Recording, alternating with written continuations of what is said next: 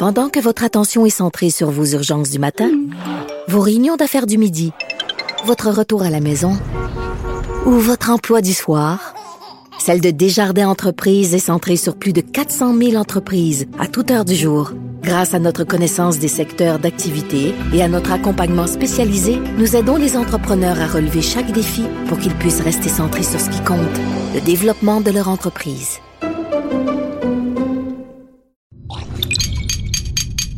Cube Radio.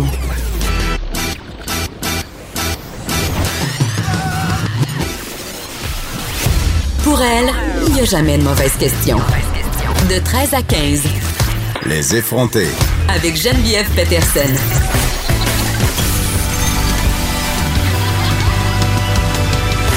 Cube Radio. Salut, bienvenue à l'émission. Pi! Est-ce que vous êtes allé au Costco en fin de semaine acheter des yogourts emballés individuellement après avoir marché pour l'environnement vendredi? Ah, les contradictions. J'ai vu des walls sur Facebook se déchirer, des amis se chicaner, des membres d'une famille se déchirer parce que justement, euh, tout le monde parle de ces fameuses contradictions-là euh, par rapport à l'environnement, c'est le sophisme hein, par rapport à cette marche-là. Ceux qui essaient d'invalider le mouvement pour l'environnement parce que, hey, on prend tout l'avion. J'ai envie de dire, ben, vous manquez cruellement de vision, les gens. Euh, je pense que vendredi, écoute, on était 500 000. Je dis on, mais on exclut vraiment la personne qui parle en ce moment puisque j'étais à ce micro euh, en train de suivre pour vous qu'est-ce qui se passait là-bas. Mais bref, il y avait 500 000 personnes. Si vous avez vu les photos circuler sur les médias sociaux, c'était littéralement une mer de monde. La population a envoyé un message clair. On veut que le gouvernement mette ses culottes, pose des gestes concrets, même drastiques pour lutter contre les changements euh, climatiques. Euh, et ça commence par arrêter de donner des free pass à des industries très puissantes comme, euh, je cite l'exemple du Saguenay-Lac-Saint-Jean, puisque c'est de là d'où je viens et j'ai vu les répercussions directes de cette industrie-là sur ma région, mais qu'on arrête de donner des free pass à des compagnies comme Rio Tinto en l'Alcan auparavant, qui utilisent gratuitement l'une de nos ressources les plus précieuses, l'eau, l'eau potable et qui bénéficient des largesses de l'État par rapport aux taxes, par rapport aux impôts? On leur fait littéralement des ponts d'or à ces entreprises-là pour qu'elles viennent s'installer en région parce qu'évidemment, c'est générateur d'emplois, donc de croissance économique, de bonne santé économique. Euh, sauf qu'à un moment donné, il faut mettre nos culottes, comme je disais, puis je pense que comme citoyen, puis c'est le message qu'on a voulu envoyer vendredi, je crois, c'est qu'on est vraiment bien écœuré de se faire mettre sur le dos euh, le fameux réchauffement climatique parce qu'on va se le dire, là, même si on a tous et toutes des maudites pailles en métal, OK? Si les 70 industries majoritairement responsables du réchauffement de la planète et de la destruction de nos écosystèmes, des rivières, de tout, continuent à pouvoir euh, faire ce qu'ils veulent, faire la pluie et le beau temps, œuvrer sans être inquiétés, ben, tu on va, on va foncer tout droit dans le mur, là. C'est pour ça, à mon sens, que la marche de vendredi est importante. Pas parce qu'on n'a pas, pas parce qu'on n'a pas de paradoxe, pas parce qu'on est parfait, pas parce qu'on ne prendra plus jamais l'avion. Le problème est plus grand que ça. C'est pour témoigner du ras-le-bol généralisé puis du sentiment d'impuissance globale qu'on ressent euh, par rapport à des rapports scientifiques de plus en plus alarmants. C'est un message clair que la population a décidé d'envoyer à nos gouvernements. Faites quelque chose. Et évidemment, euh, les, les gouvernements sont intéressés par les votes et on sait que l'un des sujets qui concerne vraiment beaucoup la tranche jeune de l'électorat, ben c'est la question environnementale. Donc, s'ils veulent aller chercher des votes, s'ils veulent faire sortir les jeunes voter aussi, il va falloir que cette question-là soit au centre des préoccupations du prochain gouvernement. Voilà. Pamela Dumont est là aujourd'hui avec sa chronique en isme. Mais là, on va parler de capacitisme. Euh, ça, le capacitisme, je vous le dis tout de suite, là, ça a l'air bien lourd, mais c'est la discrimination contre les personnes qui vivent un handicap. Bon, une autre affaire, vous allez me dire? Ben oui, une autre affaire. On va parler avec Pamela Dumont. Sérieux, là, moi aussi, je trouve que ça s'en vient un peu intense, là. Euh, le classisme, le capacitisme, le spécisme, c'est tous les mots en isme. Mais en même temps, c'est pour ça qu'elle est là. C'est pour qu'on dédramatise tous ces mots en isme-là, qu'on arrête de voir ça comme justement, on peut plus rien faire, on peut plus rien dire, puis qu'on se pose un petit peu des questions euh, sur nos préjugés, sur nos billets pour être des meilleures personnes, finalement, des meilleurs citoyens. L'ancien président du comité exécutif de la ville de Montréal, Franck Zampino, a été libéré de toute accusations de complot, de fraude, l'abus de confiance, tout, ça, il a été libéré. On en avait un peu parlé avec euh, Félix Seguin l'autre fois, mais là, c'est vrai, c'est arrivé. Et on va jaser de ça avec Jean-Louis Fortin, qui est chef du bureau d'enquête, Journal de Montréal. Est-ce que vous avez encore confiance en notre système de justice? Quand on voit des cas comme celui euh, de Franck Zampino, on va se poser la question. Aussi, euh, on parle beaucoup d'éducation, d'école. Évidemment, c'est un sujet qui est au centre de mes préoccupations et de vos préoccupations aussi. Et là, j'apprenais que le Québec aurait le système scolaire le plus injuste du pays. Ça, c'est selon une analyse des données de l'Organisation de coopération et de développement économique. Là, on, on les connaît mieux sous le nom de l'OCDE. Euh, ça a été réalisé par le mouvement L'école ensemble. C'est quoi le problème avec notre école québécoise? On plombe même le reste du Canada. On va discuter de ça avec Stéphane Vigneault, qui est coordonnateur du mouvement L'école ensemble. Et là, évidemment, c'est les élections. Je pense qu'on est rendu à jour 19, quelque chose comme ça. Euh, et là, euh, la plateforme du Parti libéral du Canada qui a été présentée hier promet beaucoup aux Canadiens, surtout aux Canadiens de la classe moyenne. On promet beaucoup, mais on prévoit de l'autre bord un déficit de 92 milliards de dollars. Et ça, évidemment, ça en fait sourciller plus d'un. On se demande aussi si miser sur la croissance économique pour pallier au déficit, c'est pas un peu risky business. Je discute de tout ça avec Steve Fortin, qui est blogueur au Journal de Montréal, au Journal de Québec. On va se demander, euh, il a promis quoi, en gros, notre beau Justin? Et puis, euh, est-ce que c'est réaliste ou pas? Hmm. Poser la question, c'est y répondre. 70% des élèves en maternelle 4 ans viendraient des garderies. Ça, c'est selon un nouveau sondage qui a été réalisé par la Fédération des commissions scolaires du Québec. Bon, évidemment, la Fédération a un agenda, c'est clair, mais quand même, on est loin de ce qui avait été promis par la CAQ au départ. On aura la députée euh, libérale de Saint-Laurent et porte-parole euh, de l'opposition officielle en matière d'éducation et d'enseignement supérieur, Mme Marois Risky. Avec moi en studio, on va débattre de la pertinence des maternelles 4 ans. Est-ce qu'on est en train de changer 4,30 sous pour une pièce? C'est la question qu'on va se poser. Et là, euh, gros revirement, euh, ben gros revirement. On s'en attendait. On sait, euh, l'industrie du commerce au détail va mal. Il y a beaucoup de magasins qui ont pignon sur rue qui ferment. Et là, il y a la chaîne de vêtements très populaire, Forever 21, qui va fermer 350 magasins dans le monde. Et cela comprend tous ces établissements Donc, il n'y en aura plus de Forever 21 au Canada. Euh, est-ce que c'est un signe que l'industrie du fast fashion, donc la mode rapide, est-ce que c'est un signe que la mode rapide bat de l'aile? Est-ce que l'entreprise est mal gérée? Est-ce que c'est juste aussi la fin du commerce au détail? J'ai beaucoup de questions et je vais les poser à Benoît Duguay, qui est professeur titulaire à l'École des sciences de la gestion de l'UCAM. Parce que, évidemment, Forever 21, c'est le pas le premier. Là. Il y en a eu beaucoup des fermetures. On pense à Gap, euh, on pense à Mex. Euh, plein, plein de boutiques vont mal. Ici, Jacob a fermé ses portes. Donc, vraiment, là, il se passe quelque chose dans, dans le monde de la mode et dans le monde du commerce au détail en particulier.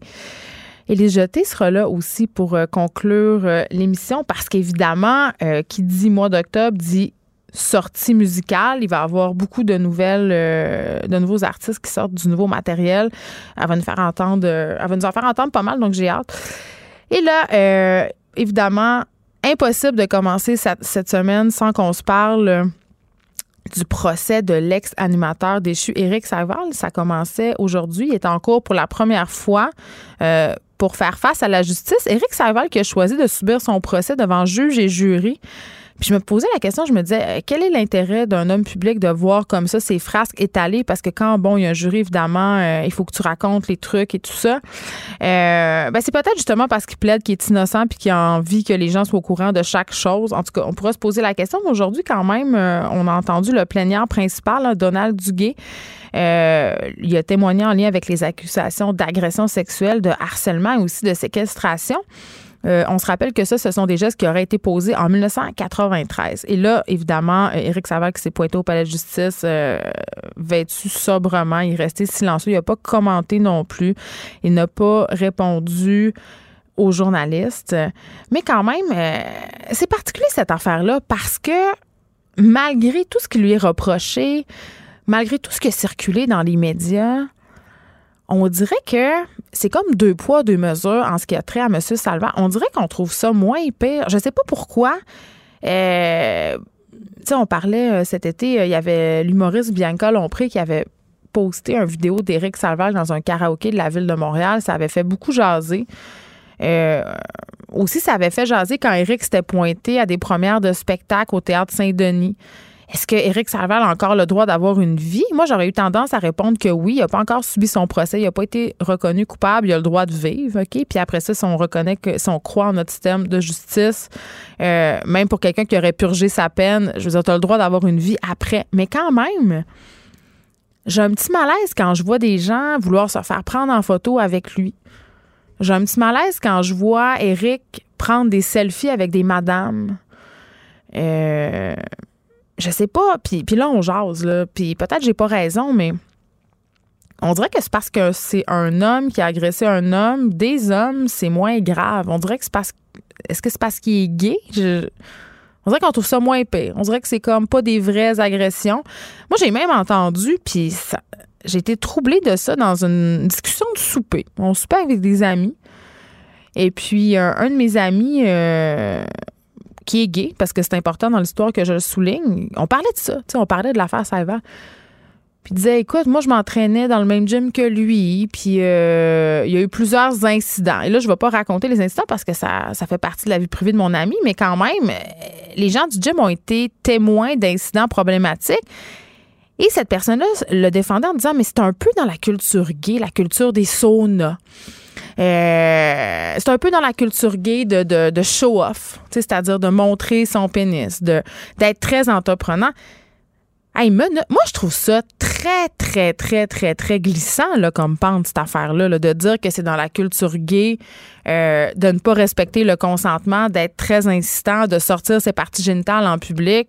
Je veux dire, OK, peut-être que ça fait partie d'une certaine culture gay, mais dans un sauna, dans un sauna gay, il y a un pacte implicite qui n'est pas vraiment le même qu'un gym, qu'une salle de réunion, tu sais, ou, un autre lieu qui n'est pas un sauna gay où on va carrément là pour avoir des relations sexuelles, ça c'est clair. Donc je sais pas, j'ai tout le temps un petit malaise et je j'ai vraiment l'impression qu'Éric Saval va finir à tout le monde en parle à brailler à dire ah j'ai fait une thérapie, j'avais un problème, maintenant c'est réglé et qu'on va le réaccueillir dans le giron artistique sans aucun sans aucun problème. Je, je sais pas, j'ai vraiment cette impression-là et j'ai un gros malaise avec ce deux poids deux mesures dont fait l'objet Éric Savard. Si on compare ça, mettons, à Gilbert Rozon, là, qui est honni du public, qui est détesté, les, je veux dire, jamais on pourrait penser que Gilbert pourrait se repointer un jour publiquement, mais Éric Savard, lui, OK, c'est correct. Il n'y a pas de problème. Il est tellement fin. Puis en plus, il est gay, dans la culture gay, d'agresser des gens.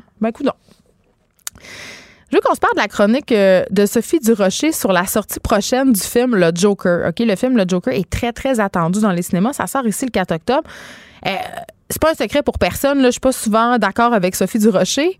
Mais là, je, trouve ça important de dire que je, suis très d'accord, OK? Parce que autour de ce film-là, donc la sortie euh, des bandes annonces et tout ça, il y a vraiment une discussion complètement, en tout cas moi que je trouve surréaliste, à propos du personnage du Joker, à propos de la sortie de ce film-là, à propos de la violence au cinéma qui déboucherait supposément en violence dans la vraie vie. Et là, euh, Sophie, évidemment, chronique là-dessus. Et là, bon, on parle du réalisateur, euh, Todd Phillips, qui dit, écoutez, il est tanné d'entendre déjà les critiques qualifier son film de dangereux parce que, bon, euh, le Joker, c'est un personnage. Puis c'est pour ça qu'on l'aime, le Joker. C'est, c'est un personnage qui est inquiétant, qui est dangereux, qui, qui, qui, qui, qui est psychotique. Il fait vraiment peur. Et là, évidemment, euh, il y a plusieurs journalistes qui se sont énervés le poil des jambes et qui, là, crient quasiment à la censure, s'inquiètent justement de la glorification de cette violence-là.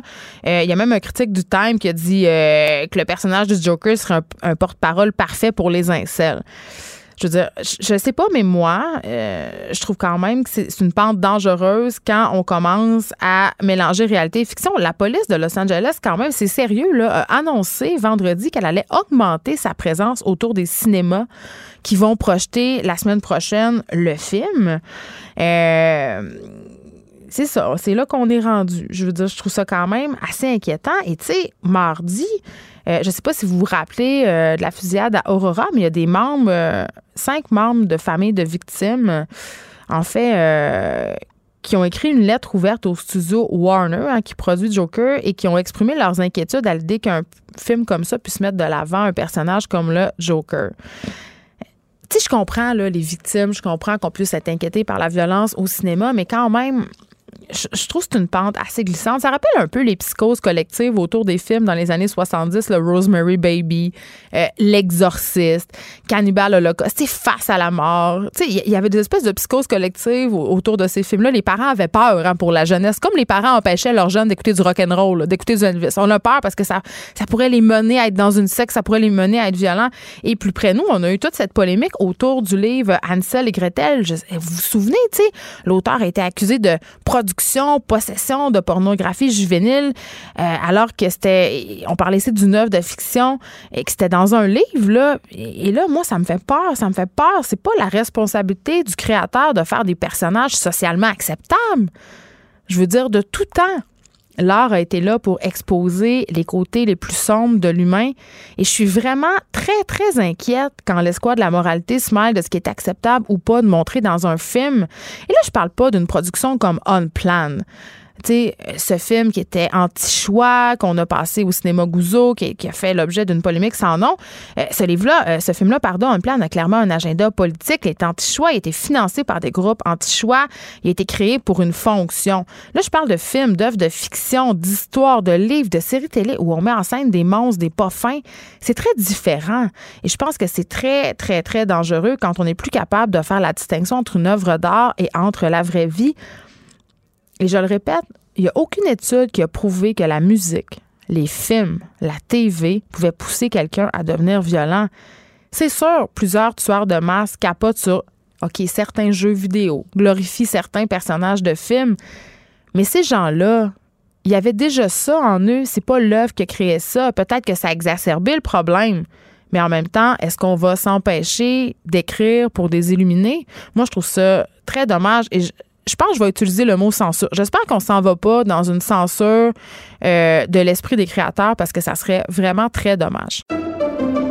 Pendant que votre attention est centrée sur vos urgences du matin, vos réunions d'affaires du midi, votre retour à la maison ou votre emploi du soir, celle de Desjardins Entreprises est centrée sur plus de 400 000 entreprises à toute heure du jour. Grâce à notre connaissance des secteurs d'activité et à notre accompagnement spécialisé, nous aidons les entrepreneurs à relever chaque défi pour qu'ils puissent rester centrés sur ce qui compte, le développement de leur entreprise.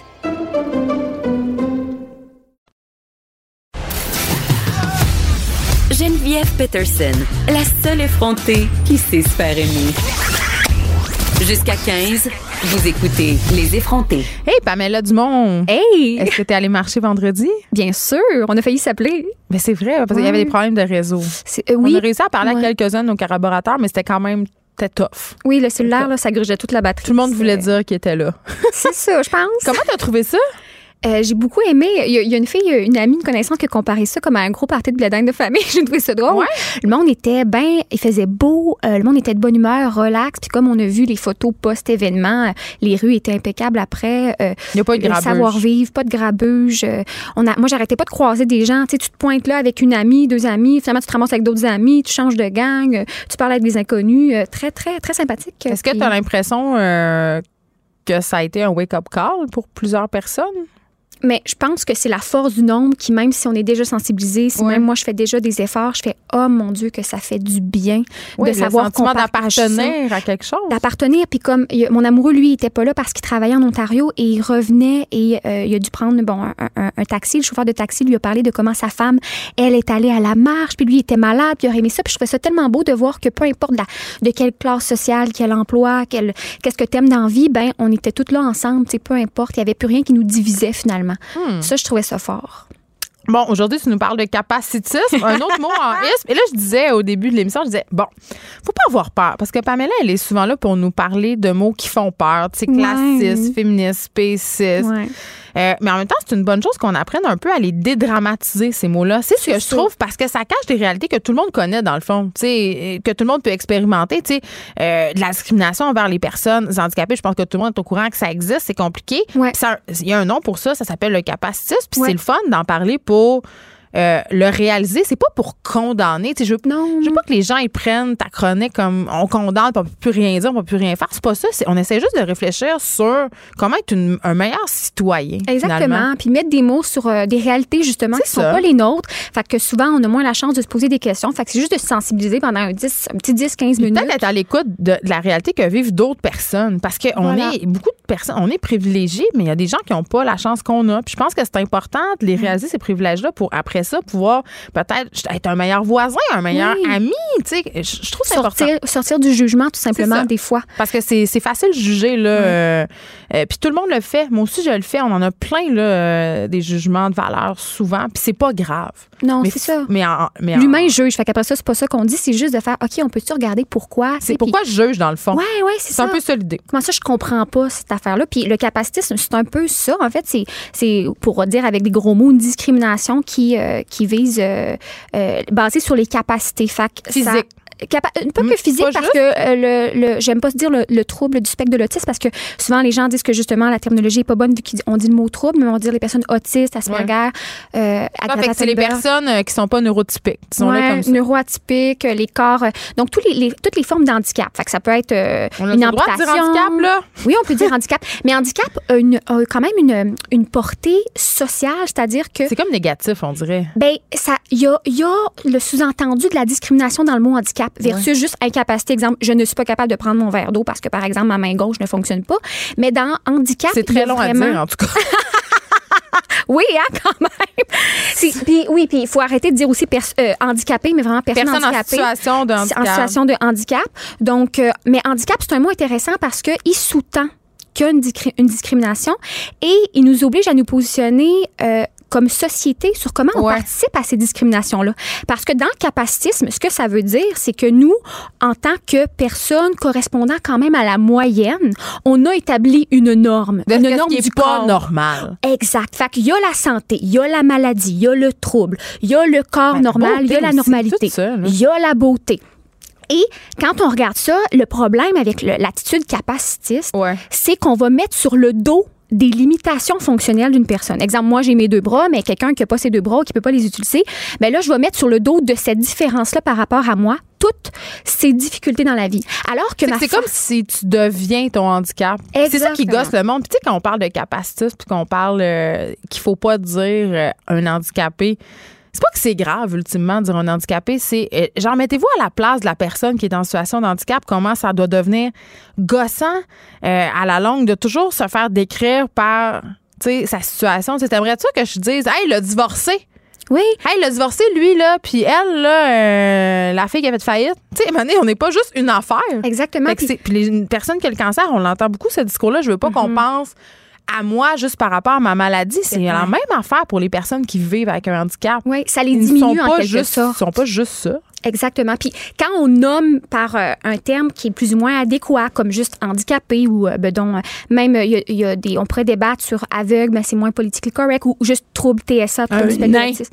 Un nain. Tu sais, la plupart vont dire ça se peut plus dire ça. Exact. Tu sais, personne de petite taille, atteinte de nanisme, mais euh, plus, plus personne de petite taille en fait. J'ai-tu déjà raconté mon anecdote d'humeur? Non, Je pense non. que ça vaut la peine que je vous raconte ça, tout le monde. Oui. Euh, J'étais au lac Saint-Jacques, ma fille Sophie. Ma fille Sophie, si vous pensez que j'ai pas de filtre, là, Sophie, c'est comme est hors concours, OK? Ah ouais. Fait que c'est quand même un enjeu dans, dans son éducation que j'ai de lui apprendre que parfois toute vérité n'est pas bonne à dire. Hein? Fait qu'on est au lac Saint-Jean, à la marina de Robertval, et là, on voit une personne de petite taille qui s'en vient. Elle s'en vient, elle s'en vient, elle fonce droit sur nous. Là, dans ma tête, je suis comme, bon, c'est sûr qu'elle va passer un commentaire. C'est sûr. Il faut, que, il faut que je fasse quelque chose. Puis là, je je veux pas comme avoir la discussion devant la personne. Fait que je dis, je vais éviter le malaise, je vais détourner son attention. Fait que pendant que la personne passe, je fais Hey Sophie, on va-tu manger une bonne crème glacée à la marina? Ça va être extraordinaire. Là, comme oui, maman, oui, maman. on continue. La personne de petite taille passe près de nous. Là, dans ma tête, je suis comme yes, j'ai accompli euh, mon devoir de mère. Et en plus, je pense que j'ai sous-estimé ma fille. Elle est peut-être moins sans fil que je pense. Et pendant que je pensais ça, elle a dit Regarde, maman, là-bas, le petit lutin. Oh mon Dieu. Est-ce que la personne a entendu? Eh oui. C'était super. Oh, puis ça me fait penser, j'ai écouté euh, une ça. partie des émissions, ça se demande pas. Ben, je sais pas ça. si tu as vu passer ça. oui. Puis les personnes atteintes, ben, la- les, les personnes de petite taille, plutôt pas atteintes, excusez-moi. là. Atteinte de petite taillisse. Ah, ben, c'est pas on, est- atteinte on a de la misère. On est, on, est, on, est, on est élevé comme ça. On est élevé comme ça, puis il faut changer notre vocabulaire. Fait qu'il faut y penser. Oui, mais il expliquait justement ça. Il y en a plusieurs qui disaient jamais de ma vie je ne ferai un lutin. Jamais, peu importe le montant. Je- non, il faut arrêter de lancer, Mais la- le lancer les hobbits, euh, Fort Boyard, euh, tu sais, tout ça a contribué, là. Ouais, parce que Ouais. il disait on est associé à des finalement à des bêtes de foire. Ben oui, mais les- dans l'ancien temps, il dans les cirques, il il y en avait là, des personnes de petite taille Ouais. qui étaient garochées dans un canon. Là. Puis Ça nain- pas si longtemps que ça. Oui. là. Il y en a encore dans certains pays. Là. Oui, puis c'est pour ça que le, le Les terme nain est dérangeant pour, pour les personnes qui sont petites Ouais. parce que ils disent ça fait directement référence à ces gens-là qui étaient dans le cirque, à ces gens-là qui amusaient, qui étaient des amuseurs publics, Bête de foire. bêtes de Il y foire. avait des femmes laides, des femmes à barbe. Oui, oui, sortes ça m'a d'affaires. bien tu qu'on s'en parle. Ça, me suis est du capacitisme, ça. Ça en est du capacitisme. Puis c'est ça que c'est de remettre nous en perspective que euh, on a créé des, des, des corps, euh, des attentes. De, on a une présomption de capacité. Fait Mm-hmm. Selon nous, un humain, une femme, un homme est capable de faire ça, ça, ça. Et Pour on moi, met un homme est capable de sortir les vidanges. la version capacitiste de Geneviève Peterson. j'en Mon féministe s'arrête là, il faut sortir Ton féministe s'arrête là. Désolée. Mais moi, ce que je veux comme lancer comme alerte aujourd'hui, comme euh, petit bémol, c'est de faire attention de pas mettre, euh, euh, de un, de pas penser que les gens qui ont des capacités autres que les nôtres, faut le dire Ouais. autres, sont en détresse. Eux autres, ils se lèvent le matin, là. Elle et eux se On lèvent veut le matin. toujours puis les aider. hein. on veut toujours les aider, puis c'est leur état naturel. Puis probablement qu'ils ont, qu'ils On trouvé comme- bien d'autres façons de vivre que nous, on n'est même pas au courant, puis qui sont bien meilleurs dans bien des façons de faire que nous, parce que justement, ils vivent autrement. Fait qu'il faut arrêter de voir, de comparer. Moi, je suis comme ça, donc la personne, elle a un manque automatiquement. Si elle est même depuis qu'elle est née, là, souvent dans ces cas-là, c'est pas. Ils ont pas- compensé d'une autre façon. Mais oui, mais Fait ils savent même pas c'est quoi le manque. Ils l'ont pas eu. Fait qu'il faut, faut, faut vraiment comme une autre réalité. on projette ce que nous, on ressentirait si on nous privait. Oui, la peur de perdre quelque chose. Les pubs de la SAC sont très bonnes là-dedans. Là. C'est quoi? La SAC. Ben, par exemple, euh, les accidents de voiture, on voit juste après. Puis là, je dis ça, puis c'est un de mes amis qui a fait le comédien là-dedans, mais qui jouait un, un, ami une personne paralysée. oui, mon ami a fait le comédien où il y a un accident parce que je pense qu'il avait consommé de l'alcool et euh, c'est très, très, très sensationnaliste là, pour faire peur. Ouais, Donc, tu pourrais finir paralysé à manger, à avoir de la misère, à prendre ta paille. Pour, en même euh, temps, c'est vrai que c'est pas le fun. oui, Je mais veux dire, on va pas se faire à croire Ouais. que, mettons, quelqu'un qui, a- qui a des incapacités, tu sais, ça- c'est pas juste le fun. là. Mais- ça se peut que ça soit poche. Là. Il y en a qui fait. demandent l'aide médicale à mourir. Là, Oui, c'est ça. Donc, ce n'est pas de dire qu'il n'y a pas de drame à perdre des capacités. Et il y a une femme qui est conférencière euh, qui explique ça. Elle s'appelle Marie-Claude Lépine. Elle est en chaise roulante. Je sais pas c'est quoi sa- son type de paralysie exactement, mais elle dit c'est pas de contredire le fait que oui, hey, c'est grave et c'est dramatique de perdre des capacités, mais c'est de faire attention sur l'espèce de message horrifiant que Eh oui. si tu finis en chaise roulante, tu sais, la la chaise fin roulante, de ta oui, vie. ça veut dire que personne est capable d'avoir une belle vie en chaise roulante. Il y a vraiment quelque chose de l'ordre du film d'horreur. Et ça, faut faire attention à notre façon de capitaliser là-dessus, alors que des personnes que c'est leur réalité et sont pas en souffrance. Là. Oui, mais je pense aussi qu'il faut réfléchir, euh, comme on disait tantôt, sur notre façon d'être avec ces personnes-là, parce que vraiment, ce réflexe-là de vouloir. euh, tu sais, oh, pauvre petite ou pauvre petite, Ah les plaindre, puis d'être s'im- s'imposer comme en espèce de sauveur. Oui. Je vais te l'ouvrir la porte. oui. C'est un peu dégueu. Oui, puis En la même temps, plupart ouvrez-leur les portes, là, c'est pas ça je Non, non, c'est ça. On peut, on peut être galant entre Mais- nous, entre toutes sortes de personnes, mais c'est juste que, effectivement, euh, dans l'émission, ça se demande pas. euh, Il y avait une femme euh, de petite taille qui disait, ben non, mais moi, depuis que je suis toute jeune, je, je pense qu'elle était la seule dans sa famille à être de petite taille. Elle dit, j'ai jamais adapté aucun de mes meubles, aucun appartement. Elle dit, fait que moi, je veux dire, je me, je me pitche la tête dans la laveuse, puis je m'en vais chercher l'événement, j'ai mis dans ses choses, ça. Mais elle dit, c'est sûr que, que, elle dit, je, je pourrais pas dire que je, rê- je rêverais pas de gagner des pouces, d'être plus grande, parce Non, que ma vie serait ça- facilitée. oui, parce que tout est fait euh, selon les personnes. euh, de grandeur, dite ben, moyenne. C'est ça, la normalité avec La normalité. guillemets. Guillemets, guillemets, guillemets. Guillemets, guillemets. Et le- la moyenne, ce qui est fascinant aussi, c'est que c'est quelque chose qui a été inventé. hein. Ça n'existe pas, la moyenne. Quand tu regardes, là, euh, le, le- le- c'est quelque chose, c'est une formule mathématique qu'un Ouais. Belge, Adolphe Quetelet, a inventé, ça fait pas tant longtemps, là, tu sais, mi-1800. Et lui, il s'intéressait pas aux sciences humaines, mais aujourd'hui, là, les moyennes, esprit, le IMC, le, le masse Tout ça. corporelle, tout nous habite, puis on est obsédé parce qu'on a besoin, comme humain, de classer les choses dans des petites boîtes. Fait qu'on a besoin de faire des moyennes, on a besoin de dire ça c'est normal, ça ce l'est pas, parce que c'est rassurant. Puis avant la religion nous aidait à ça. La religion nous aidait à dire voici ce qui est normal, voici ce qui n'est pas normal. Mais maintenant qu'on n'a plus la religion, on peut faire des moyennes, puis on peut faire des études. Merci Ouais. Pamela Dumont. Hum. Tu vas, tu- ouais, C'est déjà fini, je sais. Je sais, mais tu vas revenir. Tu Je vas revenir. revenir lundi prochain. Puis je suis sûre qu'il va y avoir plein de courriels de personnes euh, J'ai hâte. que, J'ai que hâte tu de vas lire. avoir euh, évangélisé. Parfait. Merci beaucoup, Pamela. Merci. Geneviève Peterson, la seule effrontée qui sait se faire aimer.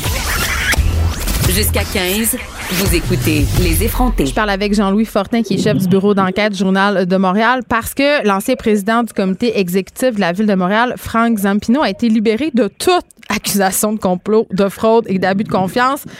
Monsieur Fortin, bonjour. Bonjour Geneviève. Euh, je- Moi, je suis vraiment. Est-ce que je suis la seule à être vraiment, vraiment, vraiment très découragée?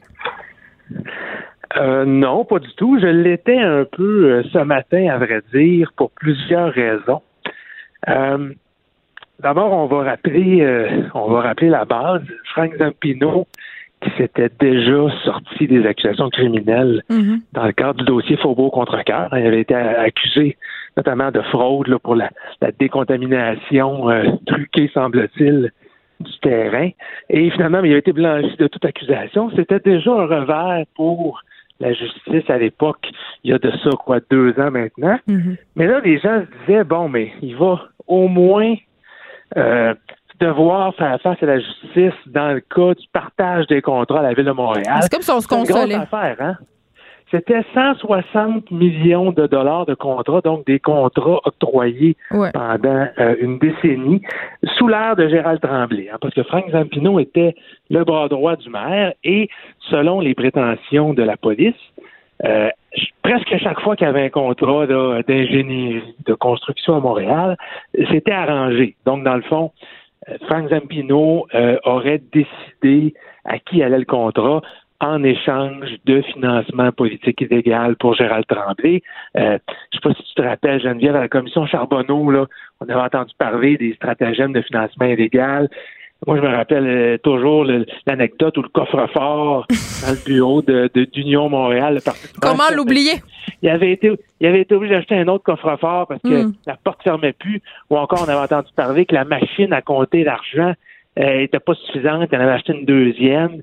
Bref, le cash coulait à flot et là on se disait tout ça pour dire enfin les, les responsables de, de- de ces stratagèmes-là vont faire face à la justice, vont répondre de leurs actes. Alors là, on préambule pour te dire que ce matin, quand on apprend que toutes les accusations tombent contre Frank Zampino, on n'a pas d'autre choix que de trouver que, coudon, on est-tu capable de faire le ménage au Québec? On est-tu capable de traduire en justice euh, euh, euh, des, des suspects ou systématiquement, à chaque fois qu'il y a une procédure judiciaire qui est, qui est faite un- de façon un peu euh, euh, euh, pas inadéquate, mais qui sort un peu des sentiers battus, ben, les accusés s'en sortent. Dans Oui, ce cas-ci, Parce que là, pourquoi, pourquoi on a laissé tomber toutes les accusations? C'est pour vice de procédure? C'est, c'est Oui. quoi? Alors, la preuve n'a pas été juste sur le fond, c'est-à-dire que ce que le- la justice dit, c'est pas euh, Frank Zampino n'a pas commis ce que vous lui reprochez, ça on ne le saura jamais. Les accusations sont, ont tombé parce que les policiers de l'UPAC, en cours d'enquête, ont enregistré les conversations téléphoniques ou ont écouté les conversations téléphoniques de, de Frank Zampino euh, à euh, plusieurs reprises. Euh, je pense qu'on parlait de 39 échanges qu'il y a eu avec son avocate. Ce qu'il faut savoir, c'est que en matière d'écoute euh, électronique, lorsqu'un enquêteur, par exemple, veut écouter quelqu'un, il doit s'adresser à la Cour pour obtenir un mandat. Euh, donc, doit convaincre un juge que c'est une bonne idée euh, d'écouter la personne alors que la personne euh, se- ne se doute de rien.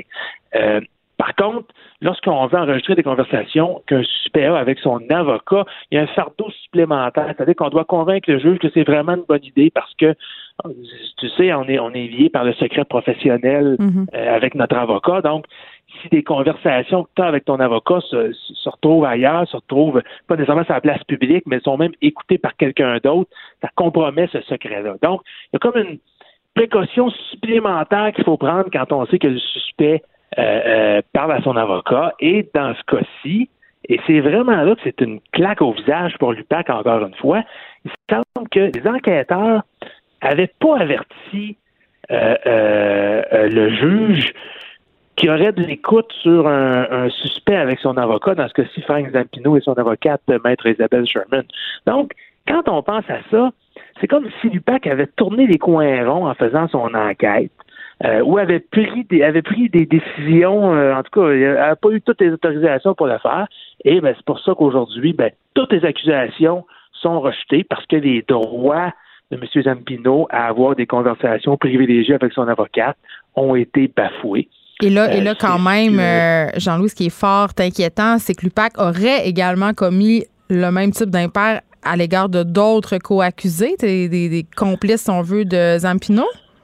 Oui, ce sera à ces, complices allégués-là de le faire valoir devant la justice. Hein, parce que pour l'instant, il y avait seulement Frank Zampino qui avait fait une, une pareille demande, mais tu peux être certain d'une chose, c'est que les avocats de la défense des autres co-accusés ben, ont, ont, écouté bien attentivement euh, ce qui s'est dit ce matin au palais de justice.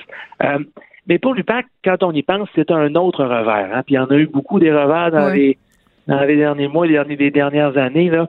Euh, beau contre cœur, comme, comme je parlais tantôt, c'en était un, mais euh, je sais pas si, si tu te rappelles, il y avait une autre enquête à Montréal concernant la, fameuse ristourne de, de 2,5% qui avait été versée à la mafia. Et les accusations n'ont même pas été déposées de façon un petit peu euh, douteuse. Euh, il y a à l'UPAC, euh, bon, on sait que présentement, il n'y a pas vraiment de patron. Là. Frédéric Gaudreau est là par intérim, mais l'Assemblée nationale va se prononcer sur qui devrait diriger cette organisation-là, mais il y a beaucoup d'expertise euh, qui s'est perdue. Les, enquêteurs ont quitté. Des projets d'enquête qui sont tombés. Alors là, c'est une tuile supplémentaire qui s'ajoute. Euh, moi, je, je, je, ne crois pas que euh, les, autres, que, que si les co-accusés de Frank Zampino ont effectivement été écoutés, je ne crois pas qu'il y a que les accusations vont aller de l'avant. Moi, je pense que tout ça va tomber. Et ben, malheureusement, pour ceux qui souhaitaient que les, suspects dans cette affaire-là soient juste sur le fond, euh, qu'on entende ce qui se serait produit. Ben, malheureusement, ben, c'est une époque qui va se refermer sans que personne n'ait payé le prix pour les millions de dollars en financement illégal euh, qui auraient été obtenus en échange de, de contrats. OK. Jean-Louis, écoute, je me pose, tu sais, comme citoyenne, j'ai bien, quand je vois des choses comme ça, évidemment, j'ai de la misère à avoir encore foi au système de justice, mais je me dis, toi, là, tu sais, t'es chef du bureau d'enquête du Journal de Montréal, tu passes ta vie à essayer de pogner des crottés, vous faites des enquêtes, ça dure des mois, puis ça finit comme ça, ça te décourage pas la lutte à la corruption au Québec est relativement jeune. Hein? La corruption, ça a toujours été dans le code criminel, ça a toujours été interdit de donner un pot de vin en échange d'un contrat, mais mm. ça fait seulement une dizaine d'années, je te dirais, que on a décidé comme société qu'on allait punir ceux qui font ça. On va pas jusqu'au euh, bout. non, mais on va pas jusqu'au bout peut-être parce que on n'a pas encore tous les outils qu'il faut.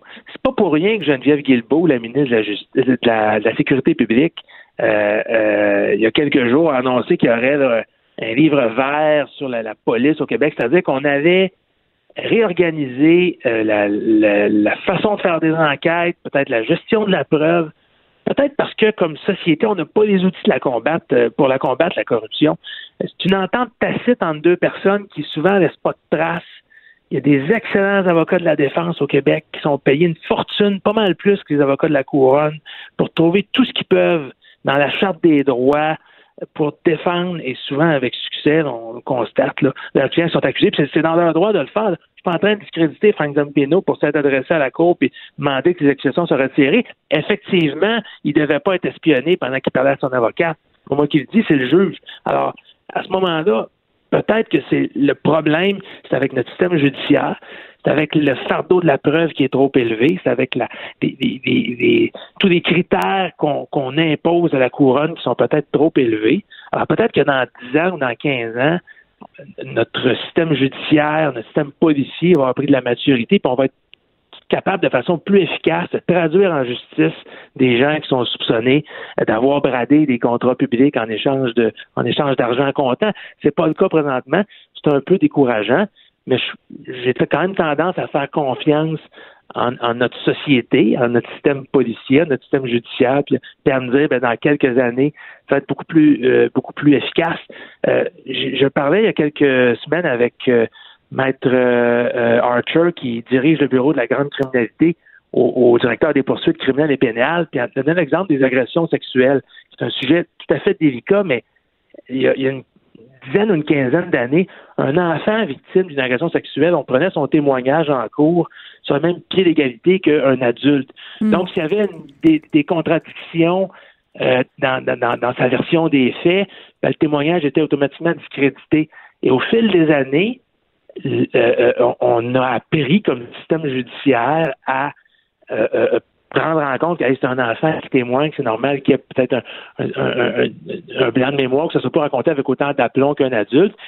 Alors, c'est un bel exemple où il y a probablement des agresseurs qui avaient été acquittés à l'époque qui aujourd'hui se retrouvent derrière les barreaux parce que le système judiciaire a évolué. Moi, j'ai confiance qu'en matière de lutte à la corruption, on va être capable éventuellement d'arriver à des progrès, puis que les gens qui ont effectivement volé les contribuables euh, se retrouvent éventuellement derrière les barreaux. Ben oui, mais il faudra se donner les moyens de nos ambitions, bien évidemment. Merci Jean-Louis Fortin de nous avoir parlé. Je rappelle que vous êtes chef du bureau d'enquête général de Montréal et qu'on se parlait parce que l'ancien président du comité exécutif de la ville de Montréal, Franck Zampino, a été libéré de toute accusation, euh, complot, fraude, abus de confiance, tout ça capote. Merci beaucoup, Monsieur Fortin. Pendant que votre attention est centrée sur vos urgences du matin, vos réunions d'affaires du midi, votre retour à la maison ou votre emploi du soir, celle de Desjardins Entreprises est centrée sur plus de 400 000 entreprises à toute heure du jour. Grâce à notre connaissance des secteurs d'activité et à notre accompagnement spécialisé, nous aidons les entrepreneurs à relever chaque défi pour qu'ils puissent rester centrés sur ce qui compte, le développement de leur entreprise.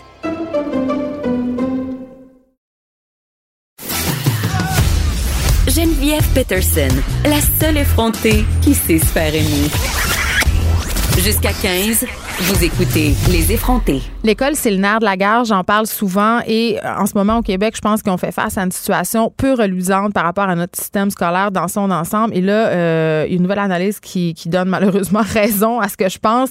Le Québec qui aurait le système scolaire le plus injuste du pays, selon une analyse de l'OCDE réalisée par le mouvement L'école ensemble. Et là, je suis avec Stéphane Vigneault, qui est coordonnateur du mouvement L'école ensemble. Je suis très contente de vous recevoir, Monsieur Vigneault. Euh, Merci de l'invitation on dirait que l'école, c'est pas important au Québec. Et pourtant, et pourtant, c'est ce qu'on a de plus important. Moi, je le répète constamment, c'est l'enjeu de société numéro un. Euh, il serait temps qu'on commence à s'en occuper sérieusement, sortir du patchage, sortir de la gestion des méfaits, et mm. aller voir qu'est-ce que c'est le problème vraiment? Puis on pense qu'avec le, rapport qu'on rend public aujourd'hui, on a mis le doigt sur le vrai problème. OK, parce que là, euh, ce que ça dit, ce rapport-là, c'est que l'école serait injuste. Mais mhm. c'est quoi le problème? Bien, injuste aussi, c'est dans le sens de d'inéquitable. Euh, de, on parle d'égalité des chances. Donc, est-ce que, dans le fond, est-ce que notre réseau scolaire donne la même chance à tous les enfants? C'est un peu ça la question qu'on se pose. Mais en même temps, poser la question, est-ce que c'est pas y répondre un ben, peu? On, nous, en fait, euh, la manière dont ça s'est arrivé, c'est que l'année passée, l'OCDE a publié un gros rapport pour comparer tous les pays du monde du point de vue de l'équité, donc de l'égalité des chances. Et dans ça, le Canada avait une très bonne note, peut-être dans le top 5 mondial. Nous, au mouvement L'École Ensemble, on fait campagne contre la ségrégation scolaire. On connaît le cas du système avec ces trois réseaux, privé subventionné, public sélectif, public ordinaire. Quand on a vu les chiffres du Canada, on s'est dit, non, non, non, il y a, a anguille sous roche. C'est très probable que le Canada camoufle le Québec. Donc, on est allé à Paris, puis on a dit, pouvez-vous nous sortir les chiffres des provinces? Parce qu'on pense que il y a une petite exception dans, dans, votre beau palmarès. Et ils ont dit oui, ils nous ont tout fourni ça. Et en fait, c'est pas compliqué. Ils ont quatre indicateurs principaux pour mesurer l'équité et on est dernier au pays dans chaque indicateur. Dernier sur toute la ligne et souvent de très loin. Donc, on est, on est sur une autre planète au Canada. Ces indicateurs-là, c'est quoi?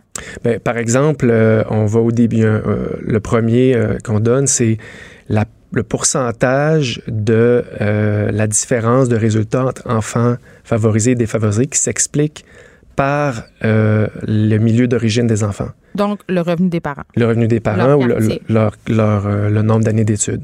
Donc, pas ce qui s'explique par, je ne sais pas, la qualité des classes. Est-ce qu'il y a des belles fenêtres? Est-ce que les profs sont bien payés? Non, juste le milieu d'origine. Socio-économique. Socio-économique. Et au Québec, 11% de la différence de notes, même un peu plus, s'explique par ça. Tandis que quand on va dans le reste du Canada, on tombe à, peu près à 7% C'est pas une évidence, ça, quand même. C'est clair que si tu es dans un milieu socio-économique défavorisé, tu vas moins scorer à l'école. Oui, ça, mais ça, c'est vraiment une question intéressante parce que euh, je pense que si j'avais le ministre Robert, il me dirait ça. Il dirait, mais on le sait, les enfants qui sont en difficulté ont des moins bonnes notes. C'est vrai. Sauf que ce qui est super important à comprendre, c'est que c'est pas une fatalité. Le système d'éducation a un rôle à jouer. Donc, dans certains pays, le système d'éducation est plus équitable. Donc, fait en sorte que les enfants, oui, qui arrivent à l'école en retard, rattrapent tranquillement on va les, tirer vers le haut. Exactement. On les amène avec les autres hmm. dans un système inéquitable comme le système québécois. Si on rentre en retard, on va sortir en retard. Ben, je veux dire, je parle à des profs et à des gérants de commission scolaire ici presque à chaque semaine. Euh, Monsieur Vigneault, et, quand même, ces gens-là, je les entends, ils travaillent avec des effectifs réduits. Euh, à, Montréal, il y a eu des gentrifications des quartiers. L'indice de défavorisation de plusieurs écoles a baissé. Ils ont perdu des millions de dollars en subventions. Les écoles, il y a moins de services, moins d'ortho, phonistes, moins d'éducateurs spécialisés. Ça, ça a une incidence directe. Là. on est là-dedans. Ça en a une aussi, mais je vous dirais, euh, quand on parle d'inéquité, d'égalité des chances, on est comme dans la fondation du système. Dans la façon même de penser l'école. Oui, c'est ça. Parce hmm. que avec notre, ce qu'on fait en fait avec nos trois réseaux, privé subventionné, public sélectif. Quand je dis public sélectif, c'est tous les sports-études, arts-études. Ben, on s'entend que l'école publique essaie de rivaliser avec les écoles privées. et ce qui a été mis en place, c'est moi, ma fille fréquente, je dois l'avouer, publique spécialisée. C'est ça qu'on veut. Tout à fait. Mais ben, peut-être on peut reculer un peu dans l'histoire. Pourquoi on veut ça? En, 1968, l'Union nationale a décidé de commencer à financer les écoles privées. En 1968, l'école privée au Québec s'en allait nulle part. Puis là, en, en, donnant notre argent, nous, tout le monde qui nous écoute, aux écoles privées, mais tranquillement, leur part de marché, parce que on a un marché scolaire, il faut parler comme ça, leur part de marché a monté, monté, monté. Aujourd'hui, au secondaire, au Québec, c'est 21% des enfants qui vont privé subventionnés. Dans les années 90, les écoles publiques, on voyait qu'ils se faisaient constamment écrémer. Tous les, élèves plus favorisés, qui ont plus de facilité, s'en allaient vers le privé. Fait qu'ils ont décidé de réagir. Ils auraient pu s'opposer au, financement public des écoles privées dire ça n'a pas de maudit bon sens.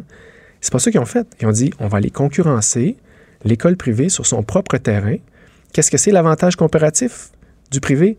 Offrir aux parents un environnement exclusif. Oui, mais c'est le clientélisme à son paroxysme. Qui exclut des enfants. Donc, on va faire pareil. Nous autres aussi, on va en avoir des frais de scolarité.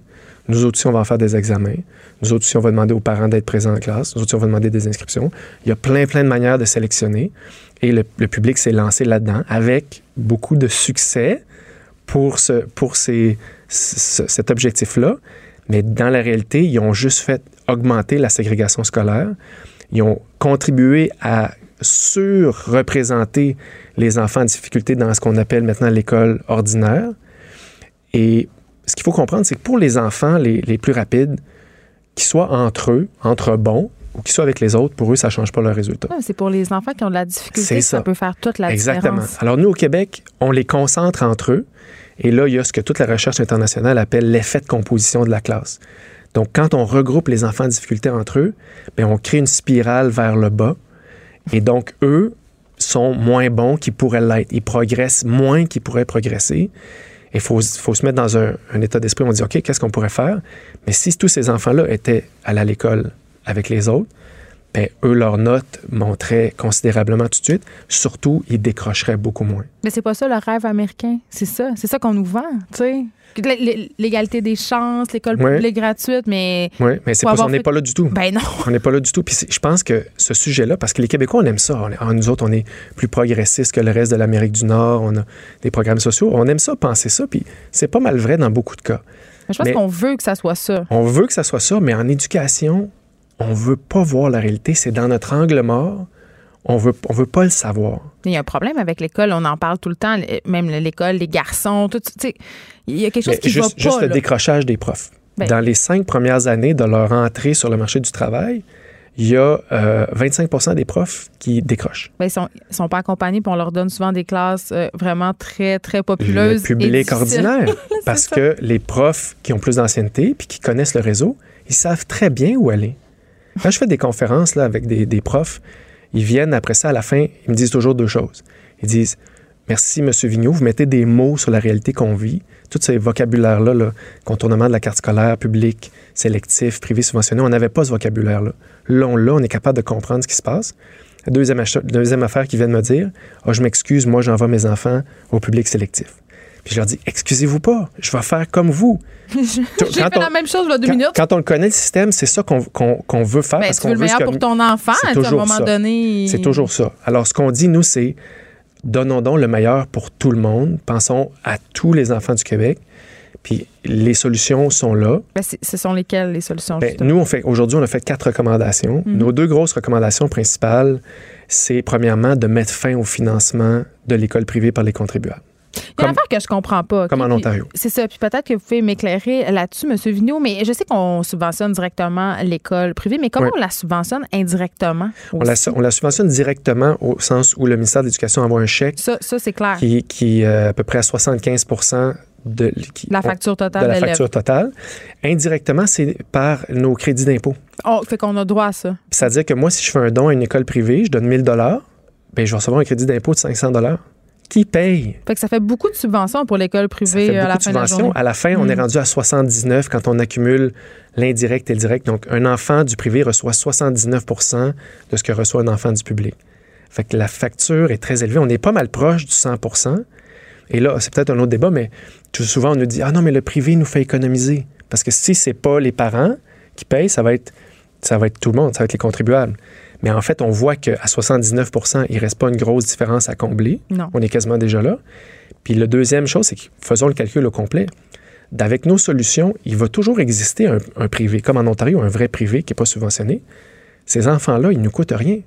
Ça sera la vraie élite. Ça sera la qui aura vraie les moyens élite. de se le payer. Puis ils, ils vont payer pour leur propre école, Ouais. puis c'est une économie nette pour les Puis ils contribuables. sont déjà, de toute façon, ces enfants-là, dans d'autres sphères sociales, euh, socio-économiques. Donc, on pourrait supposer que ça va pas faire une grande différence. Mais là, Exactement. quatre recommandations. Donc, mettre fin aux subventions à l'école privée complètement. C'est ça. Le deuxième, c'est de mettre fin à la sélection dans le public. Donc, retirer aux écoles publiques le droit de refuser des enfants. Vous avez un quartier, vous avez ces enfants-là. Mais ils se avez- cachent tout le temps, les directions d'école. Ils disent qu'ils refusent pas vraiment des enfants, qu'il faut faire des choix. Ben, avec des examens d'entrée, payer pour l'examen, réussir l'examen. Mais ils ont remboursé mes frais, moi, cette année. Ah, hein. 50 pièces. Euh, le 60 60, là. OK, bon. Ouais, et, euh, parce que justement, ils n'ont plus le droit de demander Après ça. c'est combien pour le voyage en France puis ah, moi, tout- j'ai dit non. bon. Mais tous ces montants-là, c'est une manière de sélectionner. Il y a les frais de scolarité, il y a le- le- les examens. Oui, tout le gear là, que ça prend. Tout ça, donc, exactement. Donc, toute cette sélection-là, mettons-la de côté. Ce qui va arriver, on va avoir un afflux massif d'enfants euh, performants de, de l'ancien public sélectif qui va arriver dans, appelons ça, le public unifié. Donc, tous ces enfants-là vont arriver dans le public unifié avec les autres. On va avoir à peu près trois quarts des enfants du privé subventionné qui vont arriver aussi dans le public unifié. Donc là, on, on dilue Oui, les parce enfants que sans difficulté. subvention, il n'y a pas grands-parents qui ont les moyens a de se plus- payer la Non, leur modèle d'affaires va s'écrouler. C'est terminé. ouais. Complètement. Il va en rester euh, 10 au Québec, puis ça va être tout. Donc, comme en Ontario, euh, la majorité va venir dans le public. Mhm. On augmente la cadence d'enseignement dans le réseau public. On dilue le nombre d'enfants en difficulté. On peut mieux s'en occuper. Et aussi, ce qu'on peut faire, c'est que là, les profs ont finalement du temps pour aussi s'occuper des plus rapides. Donc, penser à de l'enrichissement, penser à euh, des manières de les stimuler. Quand ils ont fini l'examen, il faut- il- moi, ma fille avait un cahier, ça s'appelait Je m'occupe. Là, on peut savoir quelque chose qu'il y a d'un moins peu de plus stimulant. décrochage pour tout le monde. là. Beaucoup moins, beaucoup moins. Surtout Hmm. ceux qui sont à risque de, de décrocher. Mais là, on leur envoie un message très fort. On dit Vous êtes à la même école que les autres. Ouais, parce ça, c'est très fort. démotivant à la longue. C'est affreux, c'est très cruel. Puis les enfants comprennent le message. Ils baissent. On sait que les profs baissent leur attente au public ordinaire parce qu'ils se disent Ah, j'ai une classe avec du monde moins bon. Fait qu'ils baissent les attentes. Mais les enfants aussi baissent leur attente. Fait que c'est cette culture de nivellement vers le bas. Qu'il faut, qu'il faut mettre à la poubelle. Il faut mettre à la poubelle toute la culture de- du magasinage d'école, Le clientélisme. stress des parents. Ah, mais ça, là, non. Je- ça, on je- parle-moi pas là-dessus. Mais c'est c'est- mais c'est épouvantable pour les C'est le parents. concours Les- des mères en sixième année. À quelle école privée ton enfant va-t-il? Ton enfant roi merveilleux? Ton enfant projet? Ah, moi, il va là, moi, il va là. Moi, j'ai dit, ben moi, elle va à l'école publique. Oui. Pavé dans la mort. Oui, oui. Mais imaginez si vous aviez dit parents. public, parce que là, ils vont vous dire, oh, au moins, elle va dans un projet particulier. Ah, au moins, c'est le pays. oui, au moins, c'est ça. Au moins, non, non. Mais Je suis pas une vraie pauvre, là. Ben, euh, voilà, c'est ça. C'est ça la mentalité quand C'est même. c'est là qu'on est. On est dans un. Ouais. On se fait mettre. On met nos enfants à 6 ans dans leur silo social. Hmm. Ils vont plus de contact avec les autres. Puis on se développe, on développe cette société-là. Au fond, là, on parle de tout ça. De quelle société on veut? Mais- C'est de ça qu'on parle. Un truc vraiment euh, que j'ai vu passer en fin de semaine, c'est drôle que je vous reçoive aujourd'hui, Stéphane Vigneault, parce que ça tombait super bien. Moi, j'étais un produit 100 école privée. Là. J'étais au privé au primaire, j'étais au privé au secondaire. Et ma réflexion a toujours été la suivante. Je pense pas que ça a changé quoi que ce soit pour moi, parce que j'étais une personne qui avait des facilités à Oui. l'école, qui venait d'un milieu socio-économique. J'étais- Je suis privilégiée. Oui. Sur le groupe euh, de mon ancienne école privée, il y a plein d'étudiantes qui écrivent. Et hier, il y avait euh, le témoignage d'une jeune fille avec qui je suis allée à l'école et j'ai jamais su ça. Mhm. Elle, elle remerciait parce qu'elle dit Moi, ma mère m'a eu à 17 ans. Euh, C'était vraiment pas facile chez nous. Il y avait la DPJ, tout ça, et vous m'avez accepté à cette école. J'étais- puis ça a changé ma vie. Et c'est- tout ce que vous dites c'est qu'on peut changer la vie des gens en donnant une école inclusive pour tout le monde, la même affaire. Parce que cette jeune fille-là, pour elle, effectivement, Ouais. elle a eu a- accès à des choses qu'elle n'aurait pas eu accès. Ouais, ouais. Il y a tout. ben, au Québec, c'est pas compliqué. On en donne plus à ceux qui en ont plus, puis on en donne moins à ceux qui en ont moins. Alors que ça le- devrait être le contraire. Dans les autres pays, c'est exactement le contraire. Quand, mettons, en Finlande, où ils, ils mi- mixisent, il y a le plus de mixité sociale possible dans chaque école. Ouais. Ils font leur carte scolaire pour avoir la mixité la plus grande possible. Malgré tout, il y a quand même des quartiers plus pauvres que d'autres. Saint-Henri puis Saint-Lambert, bon, ça va pas changer demain matin. Non. Donc, il y a des drapeaux qui se lèvent. Ils disent, OK, ce quartier-là, on n'est pas capable vraiment d'assurer une bonne mixité. Il y a un drapeau qui se lève. Ils vont voir des profs expérimentés. Voulez-vous faire 30% de plus sur votre salaire? On va vous envoyer dans Helsinki Sud. Des bonus à la misère sociale. Ben, quand, on ils le sont pas capables d'avoir une vraie mixité, Hmm. ils vont chercher les profs expérimentés et là, il peut avoir une sorte de compensation. Mais là, on peut vraiment agir. Mais il faut d'abord commencer par avoir tout le monde, euh, comment dire, avec un- au même pied d'égalité, puis après ça, on peut agir. Il faut repenser l'école. Merci beaucoup, Stéphane Vigneault. Merci, ça m'a fait plaisir. Vous êtes coordonnateur du mouvement L'école Ensemble. On s'arrête un instant.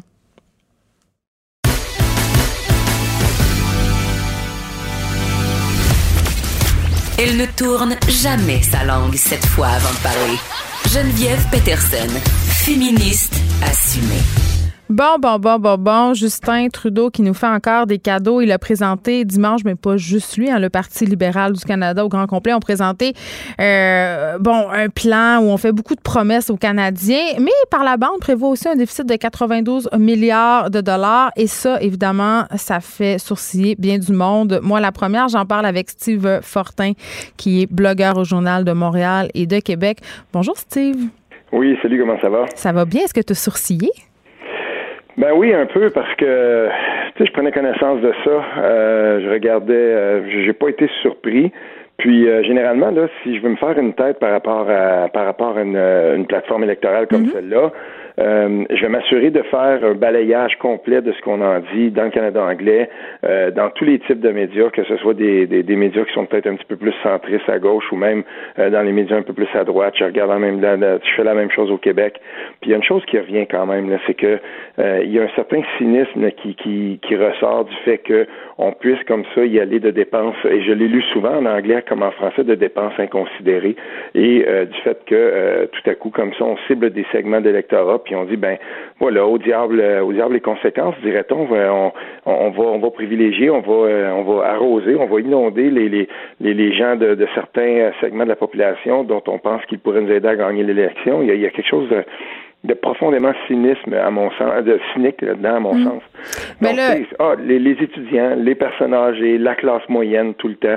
Je sais pas. j'ai- Il me semble en 2019 maintenant on devrait être au-delà de ça, mais à chaque élection c'est la même chose. Puis on entend les, les- on, on entend les partis politiques qui vont nous dire la même chose. On va faire tout ce qui, tout ce qu'on peut pour la classe moyenne et tout ça. Oui, mais en même temps, tu sais, parce que je comprends, parce que euh, quand on entend les gens, euh, quand on fait des vox pop ici ou quand on parle, on sonde euh, la personne dans la rue, les gens, ils votent pour les partis qui leur rapportent le plus. Les gens sont écœurés de payer et évidemment, cette classe moyenne qui existe puis qui n'existe pas, là, il y en a plusieurs, il n'y en a pas juste une, mais euh, ça constitue des millions de personnes. Et là, moi, je trouvais ça assez drôle parce que Justin, quasiment à la veille, de leur, parce que là, il y a une nouvelle affaire. Lui, ce qu'il demandait, c'est que le congé parental soit pas imposable. Je veux dire, c'est quand même aberrant, cette affaire-là. Il est quasiment en train de nous payer pour avoir des enfants. On va-tu se rendre là? Je- on dirait qu'il n'y a plus de limite. C'est drôle, hein, mais euh, dans la dans la vraie vie, là, j'écoutais euh, j'écoutais ton entrevue avec euh, Stéphane Vigneault juste Ouais. avant. Puis euh, ça m'a fait penser à quelque chose. La- lors de la rentrée, là, il y, a, il y a quelques semaines de ça, moi j'habite dans une MRC en région qui est une des plus pauvres au Québec. Puis, euh, je veux dire, avec les frais afférents et tout ça, c'est un moment qui est vraiment, vraiment stressant pour euh, beaucoup de gens dans ma, dans ma collectivité, dans ma communauté. Ça coûte super cher. Puis, c'est drôle, mais ces discours-là, là, euh, ils atteignent plus ces gens-là. Ils atteignent plus des gens qui, avant, peut-être, là, réussissaient à, qui, qui allaient quand même un petit peu, les gens réussissaient à s'en tirer un peu, mais on le voit, ces discours-là sonnent creux quand tu regardes, par exemple, autour de toi, puis tu t'aperçois que tes taxes scolaires montent, que ton compte d'hydro monte à chaque fois, puis que ta, la, tranche que tu as à dépenser, puis j'en parle souvent, je vais au conseil d'établissement, je, regarde les gens euh, ici dans, ma région, puis euh, c'est quoi ça, la classe moyenne? Parce que de toute façon, on va réussir à t'endetter euh, le, tout petit peu que tu gagnes. On, on, va venir te chercher. Il y a toujours une nouvelle façon. Et à l'école, là, J'en ai parlé avec des gens au conseil d'établissement, j'en ai parlé avec des gens de la commission scolaire. Je me souviens très bien, euh, quand, quand moi j'étais petit, mes parents, je leur parlais de ça, puis on avait, il n'y avait pas de, de, frais, par exemple, pour la reprographie, il n'y avait pas de frais pour que ton enfant dîne à l'école. Euh, là, maintenant, les sorties scolaires. c'est hallucinant à quel point on a réussi à aller, on a réussi à aller chercher à, toutes à toutes les fois qu'on est capable, si on trouve un petit espace pour dire bon ben voilà, si on peut le refiler aux parents, ben on le fait. Mais tu sais quoi? Tu sais quoi, Steve? Moi, je.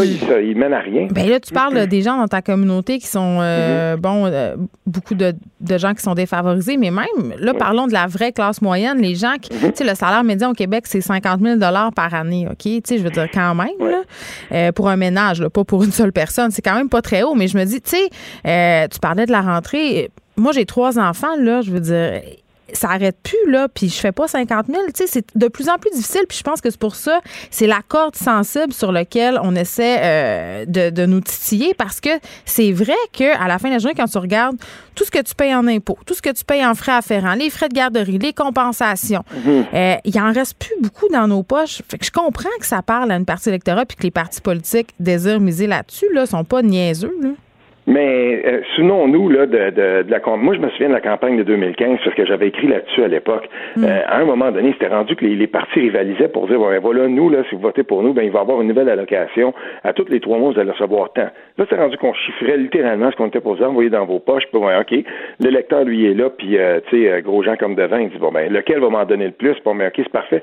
Allô on a des convictions aussi on veut moi quand je regarde là je suis pas je suis pas un, économiste je suis pas quelqu'un tu sais qui qui, qui qui s'empêche de dormir parce que le, pays est endetté ou peu importe. Mais il y a une chose, par exemple, je lis des gens, un, de nos collègues, Michel Girard, par exemple, mm. économiste. Moi, je, lis, le, je lis un, Michel Girard, puis j'ai ressorti un texte lors du dernier budget, tu sais, puis il l'avait titré au, diable les dépenses sous Justin Trudeau, puis il explique pourquoi euh, on peut pas comme ça continuellement, tu sais. Euh, il met sur la croissance. La croissance va nous sauver euh, de tout. ah ben, la, oui, pendant ce temps-là, par exemple, on nous chante, la, on nous chante le, si on veut, la, la déconvenue de la croissance à tout, à tout craint. Mais il y, a quelque chose là-dedans. Le, le, citoyen moyen, justement, le, le, bonhomme, la bonne femme, tous les gens de la classe moyenne sont là, puis ils regardent ça, puis ils disent, mais OK, on, on y croit-tu encore à ça? Moi, j'en reviens, euh, dans un cas comme celui-là, moi, j'en reviens tout simplement à la raison. Je regarde ce que les gens disent. Est-ce qu'on peut continuer comme ça? Euh, moi aussi, j'ai deux enfants, puis je me dis, est-ce que, euh, qu'est-ce que ça va être quoi l'effet qu'on s'endette comme ça pendant, je sais pas, pendant des générations, ou si on continue comme ça, est-ce qu'il y a un avenir à ça? Puis la courbe démographique qui est inversée, tu sais, aussi. Oui, mais parlez-moi de la décroissance justement, on est dedans, là. Euh, mm. Parlez-moi, dites-moi comment on va faire pour euh, arrêter de, toujours fonder nos campagnes électorales sur ça, puis comment on va faire pour dire, bon, ben, OK, maintenant, non. Là, maintenant, on veut plus euh, nécessairement dire, on, on, va on va parler d'économie parce que justement, faut qu'il y ait, on a pénurie d'emplois, mais on veut toujours que ça augmente tout le temps plus. Mais non, parlez-moi de décroissance. Dites-moi comment on va faire pour en arriver à concilier l'urgence climatique avec le fait que euh, nos, économies dépendent sur les sur des emplois qui sont euh, dans bien des cas polluants. Puis ensuite, on pourra prendre des décisions éclairées pour savoir est-ce qu'on veut s'endetter comme ça à, tout jamais. Mais non, les politiciens sont pas comme ça. Le plan des libéraux, ce qui est ce sur quoi ils misent essentiellement, c'est justement les mêmes sirènes qu'on envoie aux gens, puis on leur dit ben votez pour nous, ça va revenir dans vos poches, ça va être payant pour vous. C'est pas vrai ça, parce que quand on regarde le, dernier, le, parce que là, il y a un bilan à défendre Justin Trudeau en économie. Puis son mm. bilan en économie, là, il est, chanceux qu'il y ait une économie qui roule à plein régime, mais ça sera pas infini, ça. Suffirait d'un point, de, de, un quart de point de pourcentage deux fois dans, la, dans, dans le prochain quatre Pour tout faire basculer. Non, Pour non. tout faire basculer les hypothèques et tout ça. On est à la limite. Ben, là, Puis quand on sait que les gens vivent euh, de paye en paye, puis que la plupart des Québécois Hallucinant. pourraient pas euh, voir venir si le taux hypothécaire augmentait d'un pour cent, ils pourraient pas payer l'hypothèque, c'est quand même euh, très préoccupant. C'est ça à quoi ça me fait penser, euh, Steve? Ça me fait penser aux élections au secondaire.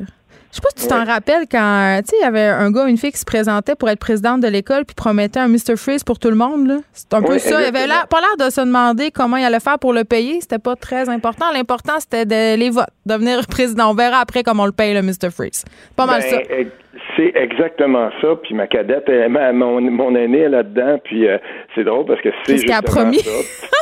c'est la, la, c'est la, la, la, petite pancarte qu'on va fabriquer parce qu'elle va avoir un des postes dans ce comité-là. Puis écoute, oui, c'est vrai, mais dans la, dans la vraie vie, là, je me demande combien de gens, euh, à un moment donné, là, je je suis pas certain que ça porte tant que ça. C'est pas pour rien qu'on dit qu'il y a de plus en plus de gens en politique qui se décident à la toute dernière minute. C'est la, la campagne électorale maintenant, là, compte tenu que Non, mais les gens ont l'impression qu'ils n'ont pas de pouvoir. Ben non, puis ils écoutent même plus. Euh, je parlais avec euh, Frank Graves, le PDG de ECOS, un politicologue que je respecte beaucoup, qui est très, très lucide sur la politique. Il est d'Ottawa, puis euh, j'ai j'ai souvent collaboré avec lui. Puis il, me- il me disait la proportion de gens qui se décident de plus en plus tard dans- à chaque élection provinciale et fédérale, euh, il, il grandit. C'est pas une bonne nouvelle parce que c'est aussi un indicateur de notre cynisme envers ce qui se passe. Les gens n'écoutent plus parce que les gens n'y croient plus. Ils ne croient plus aux promesses des, des politiciens. Puis il n'y a pas de plan cohérent qui, est- qui, est- partagé. Et, de voir, par exemple, dans la grande manifestation de la fin de semaine, de voir Justin Trudeau qui va là, tout le monde le sait qu'il est là pour le photo-op, tout le monde le sait qu'il va là pour ça, mais justement, il, il a acheté un pipeline, puis il va même en faire l'expansion, puis ça va annihiler tous les efforts qui vont être consentis tout ce qu'on demande à la population canadienne de faire, puis dire, ben, faites votre petit bout de chemin, chaque geste compte. C'est pas vrai, ça. Parce que pendant ce temps-là, ben, notre gouvernement travaille contre nous. Et je veux lever mon chapeau à Guillaume Marois, le démographe qui a écrit sur sa page Facebook. C'est hallucinant de voir quand même que Justin Trudeau s'en vient dans une manifestation comme là. Comme ça. Lui, il a le pouvoir. Habituellement, on manifeste contre ceux qui ont le pouvoir pour qu'ils changent les choses. Justin Mm. Mais c'est comme s'il là. manifestait contre lui-même, Ben, il n'y a pas d'affaire là. Il, il les avait, les cordons du pouvoir, pour agir en ce Ouais, sens-là. il a Et rien qu'est-ce qu'il a fait. fait? Il a acheté un pipeline. Mais il a pris une belle photo avec euh, Greta Thunberg. Merci, Steve Fortin. C'était fort intéressant. On peut te lire euh, sur les blogs du Journal de Montréal et du Journal de Québec. Pendant que votre attention est centrée sur cette voix qui vous parle ici, ou encore là, tout près ici, très loin là-bas, Celle de Desjardins Entreprises est centrée sur plus de 400 000 entreprises partout autour de vous. Depuis plus de 120 ans, nos équipes dédiées accompagnent les entrepreneurs d'ici à chaque étape pour qu'ils puissent rester centrés sur ce qui compte, la croissance de leur entreprise.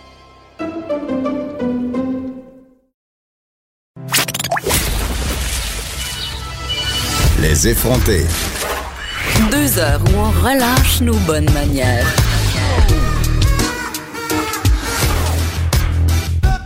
Cube Radio. 70% des élèves en maternelle 4 ans viendraient des garderies. Révèle un nouveau sondage réalisé par la Fédération des commissions scolaires du Québec. Et là, c'est drôle parce que le gouvernement Legault, quand même, justifiait le déploiement de la maternelle 4 ans en disant qu'il y avait des urgences, aller rejoindre des enfants qui n'avaient pas de ressources ou qui allaient pas. Mais là, non, 70% viennent des CPE.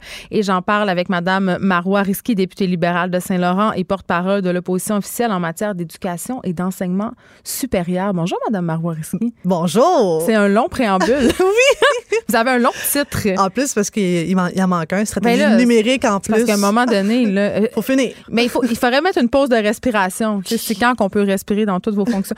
Euh, mais euh, vous me disiez, avant qu'on commence l'entrevue, que vous aviez fréquenté un maternelle 4 ans. Ben oui. La Puis vous en souvenez 4 très bien. ah Oui, ben ça a été déployé euh, début des années 80, hein, la maternelle 4 ans, ouais. à temps partiel. Puis moi, je l'ai fréquenté, puis c'était parfait parce qu'à l'époque, on visait des enfants qui provenaient des milieux défavorisés, euh, que n'avaient pas eu la chance de fréquenter un service de garde éducatif. Mais c'est Alors, encore le cas. Euh, non, il a fallu qu'on. c'est ce qu'on vise. Non, non, non, non, non, on vise plus rien. Il n'y en a pas de plan. Alors, euh, à l'époque, c'était toujours parfait. Alors, c'était parfait parce que moi, par exemple, ma mère elle, elle était an- analphabète. Pas fonctionnait analphabète complètement. Donc, on aidait les enfants en milieu de vie euh, économiquement difficile à avoir au moins une chance d'arriver après ça au primaire avec euh, les outils pour commencer l'école. Alors, moi, ça m'a beaucoup aidé. Euh, mais maintenant, le déploiement universel partout au Québec sans aucune priorité, ben ça, ça aide pas les enfants en milieu de vie défavorisés. C'est pour ça que nous, on s'est battu pendant trois semaines en commission parlementaire avec tous les partis d'opposition. On s'est obstiné fort avec M. Roberge pour leur faire comprendre qu'au Québec, oui, encore des milieux de vie défavorisés et que ça doit être encore une priorité. Ben, euh, c'est ça. Puis là, à un moment donné, ça devient compliqué, ce dossier-là, des maternelles, prématernelles. Ça coûte euh, tant. Après ça, c'est rendu à je sais pas combien de millions. Si vous trouvez le bon chiffre, vous me le direz. ben, c'est parce que, le chiffre, il change comme à chaque semaine. À chaque saison, il y a un nouveau chiffre. L'an passé, c'était 120 000 à peu près par classe. Là, rendu au budget, c'était rendu 400 000, 800 000. Ouais. Au mois de mai, il parlait d'un million. Puis il y a deux semaines, le premier ministre a dit ben, ça, va- ça va peut-être coûter 2 millions de dollars par classe. Et euh, juste de même, là, comment ça coûte un? CPE? Environ 1,2 million de dollars. Mais un CPE, ça peut accueillir 80 enfants de à peu près après le congé parental de 12 mois jusqu'à à peu près 4 ans. Oui, puis il y en a qui prennent euh, Puis il y a l'âge de six mois. 42 000 parents qui attendent une place en CPE. Ça, c'est une véritable urgence. Ben c'est ça, parce que moi, comme maman, là, moi, j'ai été inscrite sur le fameux guichet, euh, tu sais, que t'attends de place puis que personne t'appelle jamais. Hmm. Tu sais, mon, mon fils a 4 ans puis j'ai jamais eu d'appel, ma fille a 12 ans. Tu sais, comme je- j'en ai pas eu de place. Bon. Euh, mais quand même, on peut pas nier qu'il y a un besoin parce qu'il y en a des parents qui attendent après une place. Et en ce sens-là, la prématernelle 4 ans, ça peut être une planche de salut si c'est offert dans ton quartier, si c'est disponible. Malheureusement, c'est que le ministère de l'Éducation, c'est rendu le ministère de l'improvisation. Ils n'en ont pas de chiffres, ils n'en ont pas de statistiques. Si au moins ils avaient décidé de façon intelligemment, c'est- c'est-à-dire dire, on a, bon an, mal an, chaque année, 18 000 enfants qui sont ni dans une CPE, ni dans un service de garde éducatif. Visons ces 18 000 enfants en priorité pour les mettre dans les maternelles de 4 ans. Mais c'est pas ça qu'ils ont fait. Ils ont décidé d'ouvrir ça n'importe où parce qu'il y avait la disponibilité de locaux. Pas de disponibilité d'enfants, pas de disponibilité d'enseignants, de locaux. Mais il n'y en a pas de disponibilité de locaux. Nos écoles sont pleines à Ah, rapport. mais non, ça, ça n'existe pas. Ça mythe sur le ministre de l'Éducation quand on lui parle que Ben, y a je vais pénurie de l'inviter à locaux. venir dans l'école de mes ça trois enfants. déborde. Mais il dit non, non, qu'il y a environ 700 locaux au Québec qu'on chauffe euh, de façon inutile l'hiver. C'est ce qu'il prétend. Des églises, ça? Peut-être, qui sont en train d'être euh, démolis. Euh, mais si au moins le ministre de l'Éducation se donnait la peine de faire le tour des quartiers du Québec au lieu d'aller à New York visiter qu'est-ce qui se passe là-bas, il comprendrait qu'au Québec, pour de vrai, il y a une urgence de trouver, un, des enseignants, puis deux, de construire et d'agrandir d'autres écoles. Parce que ça a été fait dans le passé, mais pas suffisamment. Parce que par la suite, on a eu évidemment plusieurs nouveaux arrivants, des réfugiés, et il y a eu plus de naissances. Donc, c'est une bonne nouvelle, mais maintenant, on est en surcapacité dans les grands centres. Alors, c'est super bien qu'il y ait des nouvelles écoles, euh, par exemple, dans le Grand Nord. C'est- Pétauche-Nouk-les-Oies. oui, mais ça serait bien aussi à Montréal, à Montérégie puis à Laval et aussi à Québec qu'il y ait davantage d'écoles construites pour les enfants actuels dans le réseau. Moi, je me pose une question là, très citoyenne de mère. Là, je me dis, OK, là, mon enfant, il n'a pas accès au CPE. Euh, je peux, je peux l'envoyer à l'école, mais en même temps, c'est la même affaire. Moi, mon fils il fréquente une prématernelle 4 ans en ce moment. et Il est très déçu, Mme Aroriski, parce qu'il dit que c'est la même chose qu'à la garderie. Et en Fait c'est une CPE 2.0. Mais c'est ça, mais pourquoi on subventionne un- une autre affaire alors qu'on avait un réseau qui marche super bien? Il y a plein de pays dans le monde qui qui se basent sur notre réseau de CPE. Toutes les éducatrices en garderie sont sorties. Tout le milieu est contre les pères maternelles 4 ans, mais pourtant, on va de l'avant, même si ça coûte plus cher, même si c'est la même. Est-ce je comprends pas? Ben, c'est l'an dernier, là, lors du débat à TVA, le premier ministre en Ben devenir a dit Moi, je suis prête à mettre mon siège pour les maternelles de 4 ans. Non, mais des fois, il faut savoir revenir en arrière. Exact. C'est pas grave, Il n'y a là. personne qui va lui en vouloir de dire, OK, savez-vous quoi? Après réflexion, on s'est rendu compte qu'on n'était pas prêt. Puis il faut y aller comme avant, progressivement. Tant le gouvernement président libéral que péquiste, on est allé progressivement dans le déploiement des maternelles de 4 ans, mais il faut aussi continuer à développer les réseaux de garde éducatifs tels que les CPE. Mais Eh, tout ça, on ouais. peut le faire, là. Mais il faut Ouais. que ça soit fait de façon... Puis là, maintenant, il y en a un paquet d'argent. Il faut juste que monsieur, euh, le ministre de la Famille, monsieur Lacombe, ait lui aussi cherché de l'argent parce qu'il faut croire que monsieur Robert, lui, dispose de 2 milliards de dollars pour mettre dans du béton.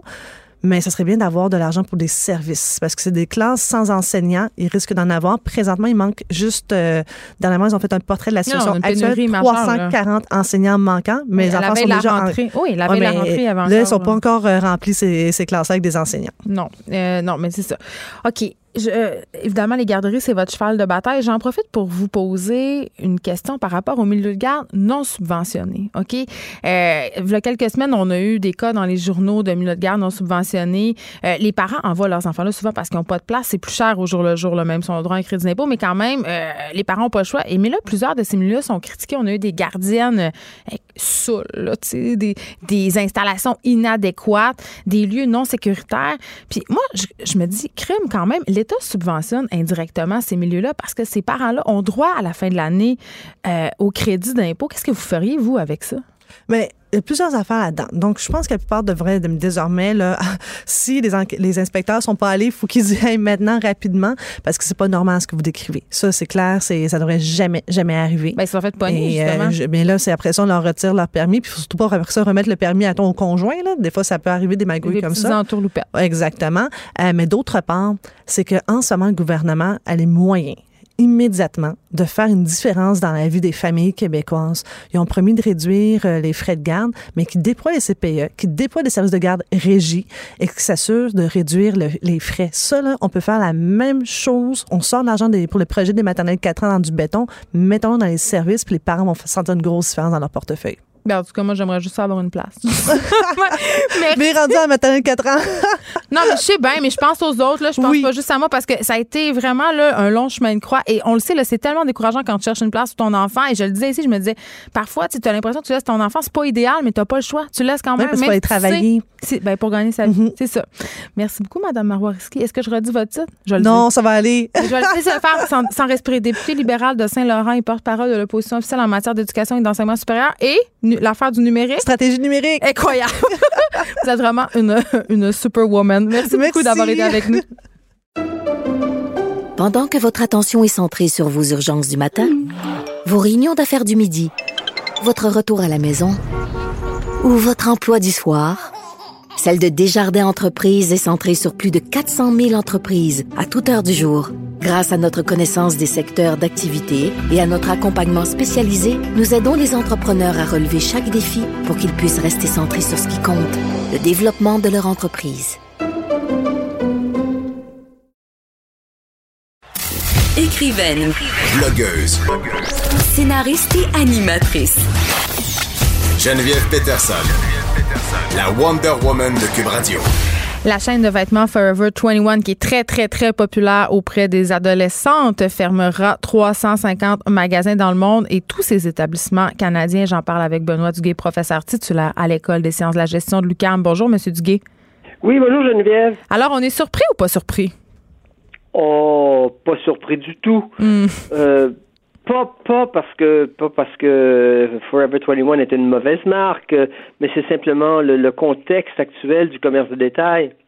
En combien combien de détaillants euh, ne comptons que les ceux dans le vêtement là Parasuco, Mex, euh, euh, bon dans, dans un autre ordre de, de grandeur, euh, Sears, euh, Target.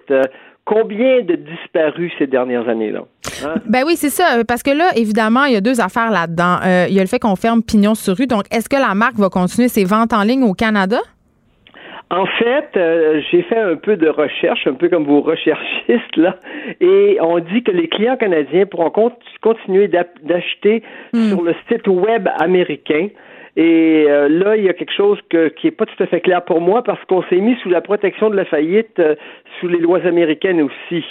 Alors, Donc, on s'est mis, sous les, on est- on s'est mis sous les lois de la protection de la faillite au Canada et aux États-Unis, et pourtant on dit que les clients canadiens pourront continuer d'acheter euh, en ligne euh, sur le site américain. Oui, mais ce qui est Alors là, moi, spécial- je suis pas avocat, là, je je peux pas discuter de cette question-là, mais ça me semble un peu bizarre. Non, non, mais nonobstant le truc de la protection euh, de la loi de la faillite américaine, il y a le truc de la langue aussi, parce qu'il y a des lois au Québec, quand tu veux faire du commerce en ligne, au Québec, le site Internet du vendeur doit présenter une version française. Donc, je sais pas comment ils vont s'organiser avec ça. Peut-être qu'ils euh, ils vont se servir de leur site, euh, de la traduction de leur site en français de France, mais quand même, il y a un enjeu ici, si, si on parle du Ah, site fait. américain.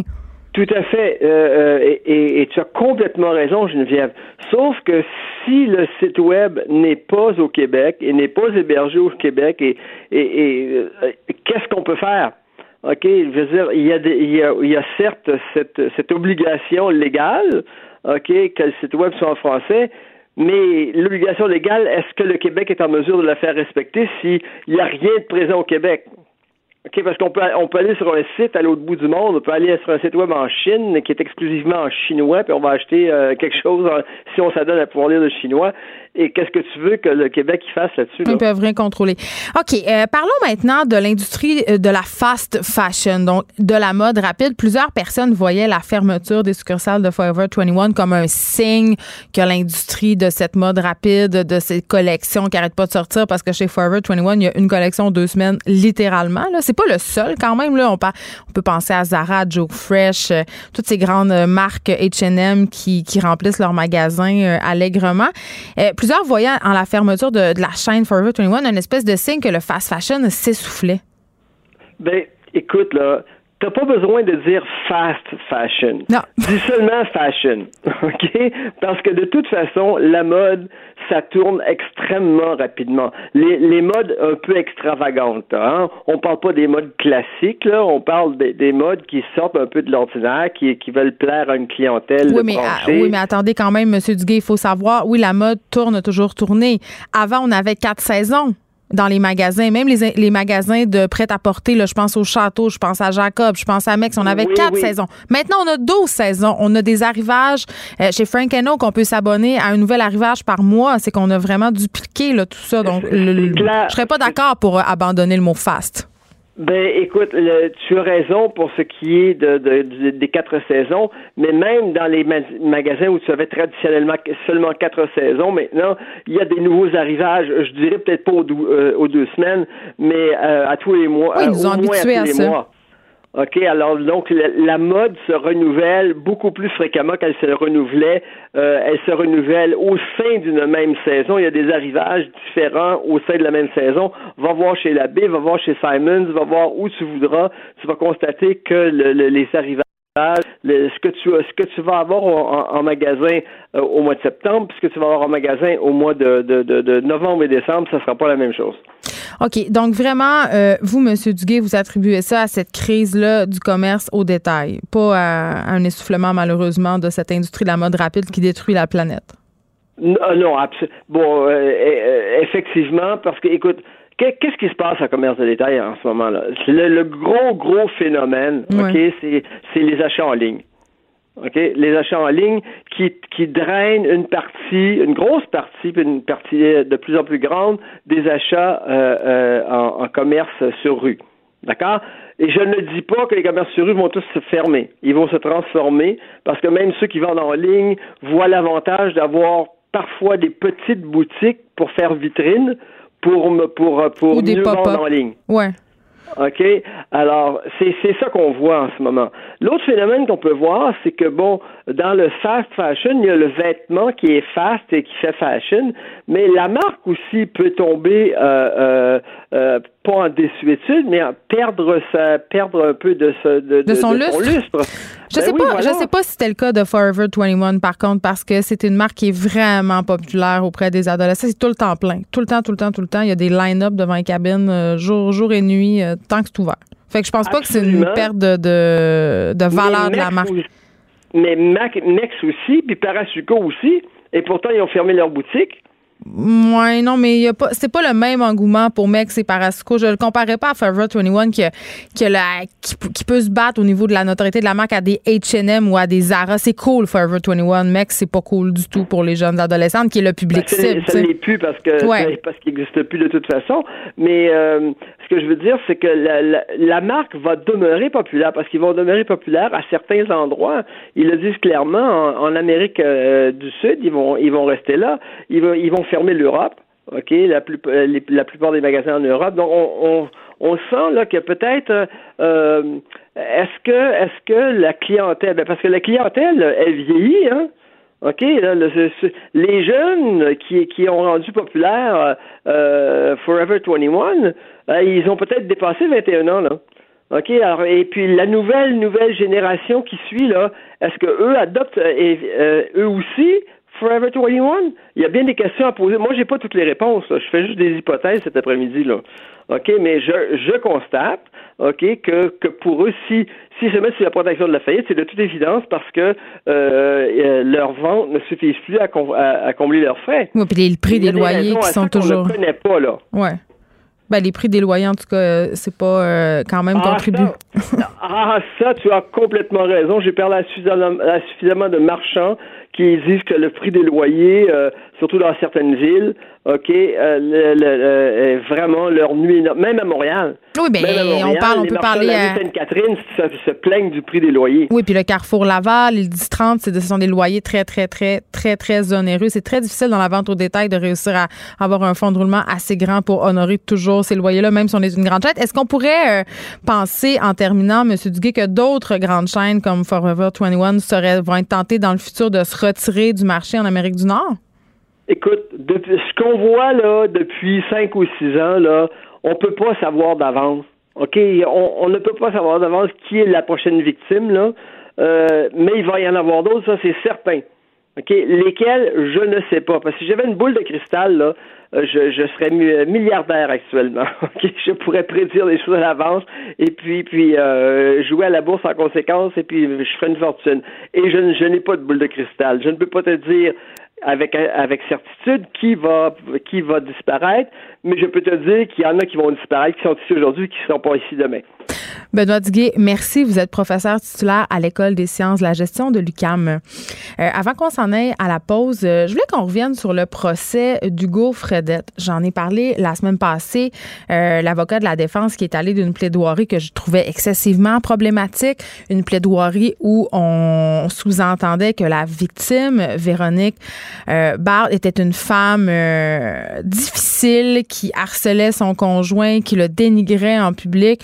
Est même aller euh, jusqu'à parler d'une certaine emprise sexuelle euh, de la part de Madame Barbe sur Hugo Fredette. Elle, le tenait par le sexe, ce sont les mots de la défense. Donc vraiment, euh, essayer de faire paraître cette femme-là, cette victime-là qui a perdu la vie hein, des mains de son ex-conjoint pour une crise de folle. Et là, je capote parce que la famille d'Hugo Fredette en rebeure une couche et euh, témoigne en disant que Madame Barbe était dénigrante envers son ex-conjoint, très impatiente, agressive. le, père euh, de M. Fredette. Puis je comprends, là. Je comprends quand, quand ton enfant commet un geste comme celui-là, humainement parlant, tu cherches des justifications. Tu cherches des raisons. Tu veux l'excuser. C'est ton enfant, tu l'aimes. C'est un réflexe parental tout à fait normal. Mais quand même qu'une cour de justice entende encore aujourd'hui des témoignages qui vont euh, dans le sens d'invalider la victime, de la présenter comme une femme méchante, agressive, euh, manipulatrice, euh, qui profitait du pauvre Hugo Fredette. On se rappelle que cette fille-là est morte. Elle a fini morte, étranglée, poignardée dans sa cuisine et qui est partie avec son enfant, un enfant, tu sais, et qui s'en est servi comme bouclier. Donc, j'ai tellement un malaise là, quand je vois ou par où ça s'en va, ce plaidoyer-là. Quand est-ce qu'on va les lâcher, les victimes? Quand est-ce qu'on va arrêter de dire que c'est de leur faute? Quand est-ce qu'on va essayer de. qu'on va, qu'on va arrêter de dépeindre les femmes assassinées par leurs ex-conjoints comme des espèces de Jézabel envoûteuses qui des enfants? Elle l'a poussé à bout. Elle le tenait avec le sexe. Elle le manipulait. Elle parlait dans son dos. Ouais, même si tout ça est vrai, là, elle méritait pas de finir étranglée sur son plancher de cuisine. Pendant que votre attention est centrée sur cette voix qui vous parle ici, ou encore là, tout près ici, très loin là-bas, ou même très, très loin, Celle de Desjardins Entreprises est centrée sur plus de 400 000 entreprises partout autour de vous. Depuis plus de 120 ans, nos équipes dédiées accompagnent les entrepreneurs d'ici à chaque étape pour qu'ils puissent rester centrés sur ce qui compte, la croissance de leur entreprise. Écrivaine. Blogueuse.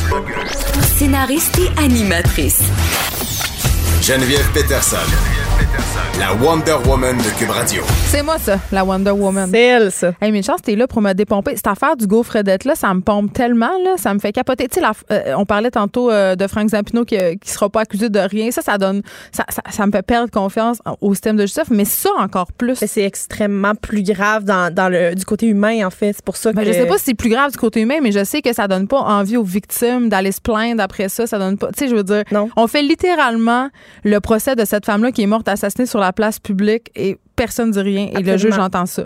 Ça fait 30 secondes que je suis dans le studio, puis tu m'as contaminé par osmose. sais, Je, suis fâchée, je là, je veux flipper la table. Bon, euh, on va pas Voilà. flipper la table. Non, ben non. Mais euh, on, va, on va se calmer. Ça va être, euh, on, va, on, va, on va redescendre. On va Je suis là pour te calmer, Ben, en ça, plus, parce, Geneviève. oui, parce que là, on va se parler des sorties musicales à surveiller. Parce que là, c'est le temps. J'allais dire, c'est le temps des cathédrales. Mais je vais juste pas dire ça.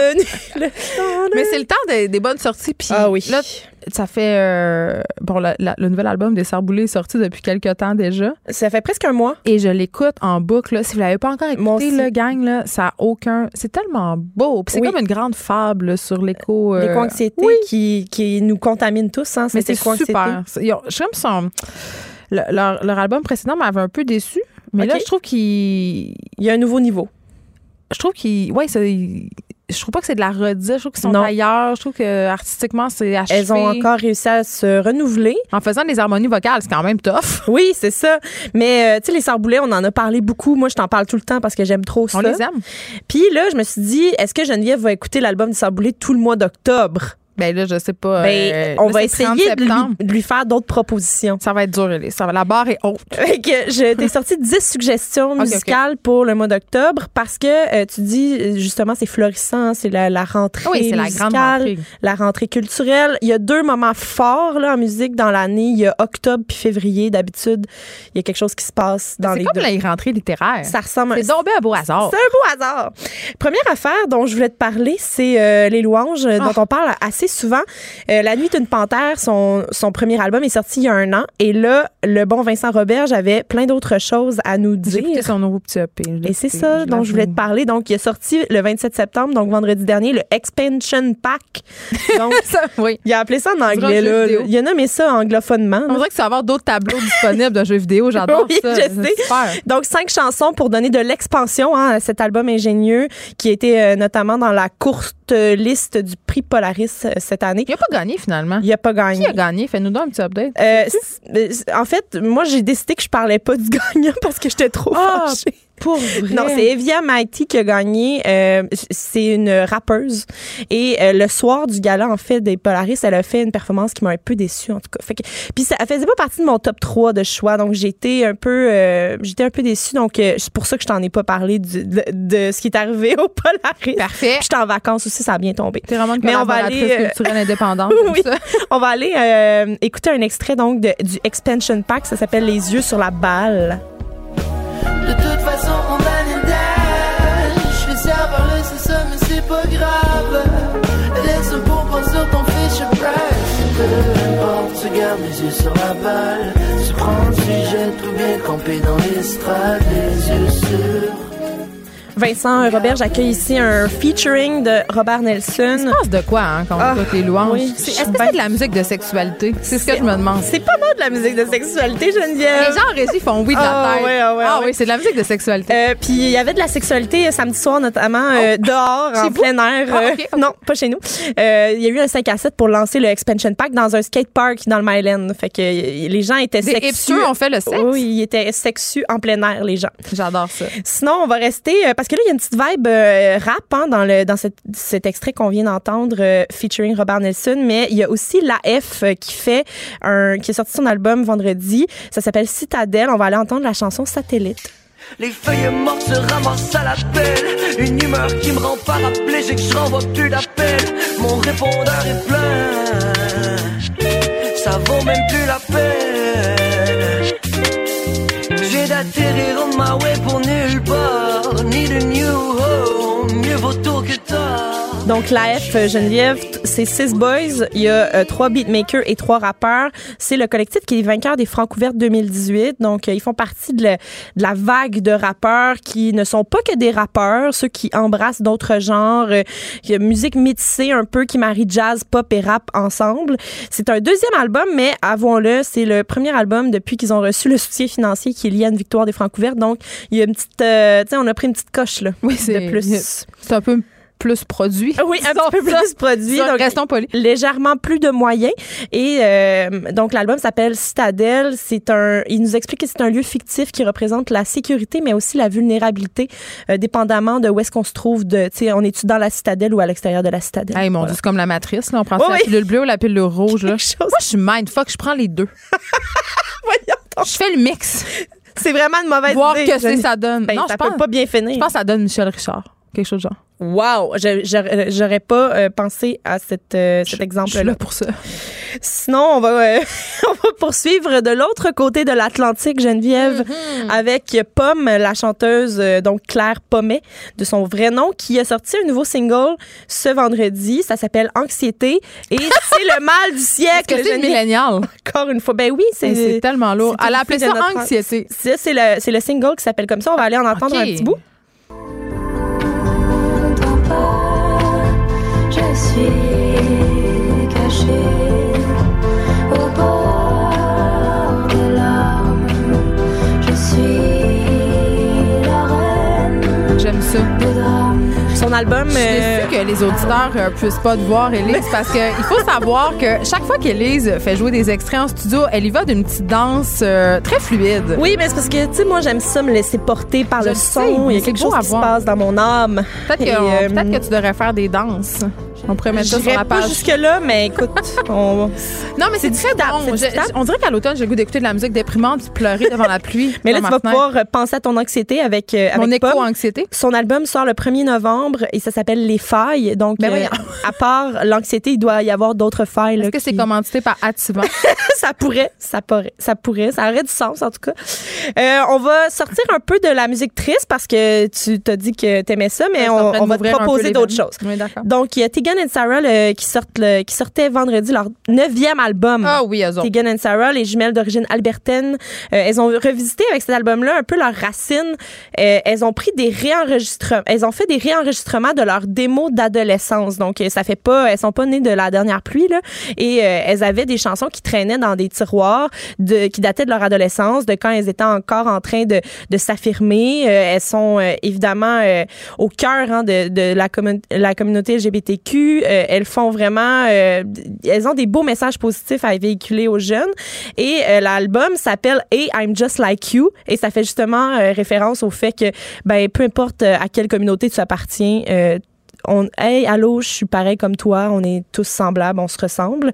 La chanson qu'on va l'entendre, ça, ça s'appelle All I Have to Give the World Is Me.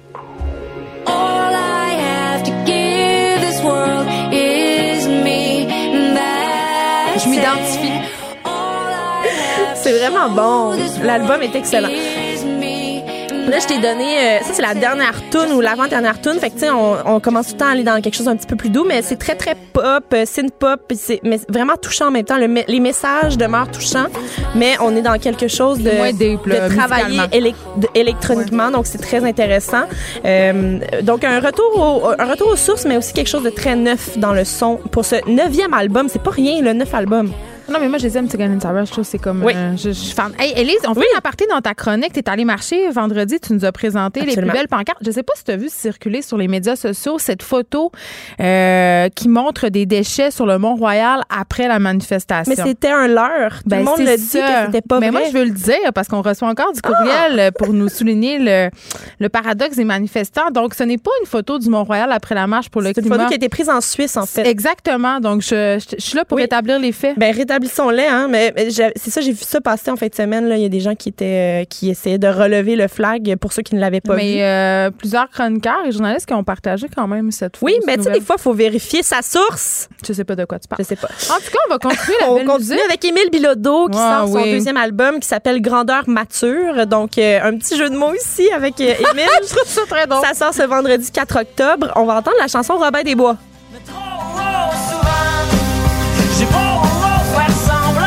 Pas le goût d'être avec moi. Puis après tout, un petit congé, ça serait pas bête. Peut-être qu'un break, je pourrais m'aider à mieux viser. Hey, c'est quoi, là? C'est comme Cowboy fringant qui a couché avec Fred Fortin? Là, t'exagères, Geneviève. Ben, je suis toujours là pour ça. Non, mais euh, honnêtement, Émile Bilodeau, sur son nouvel album, il va, je, je l'ai entendu en entier.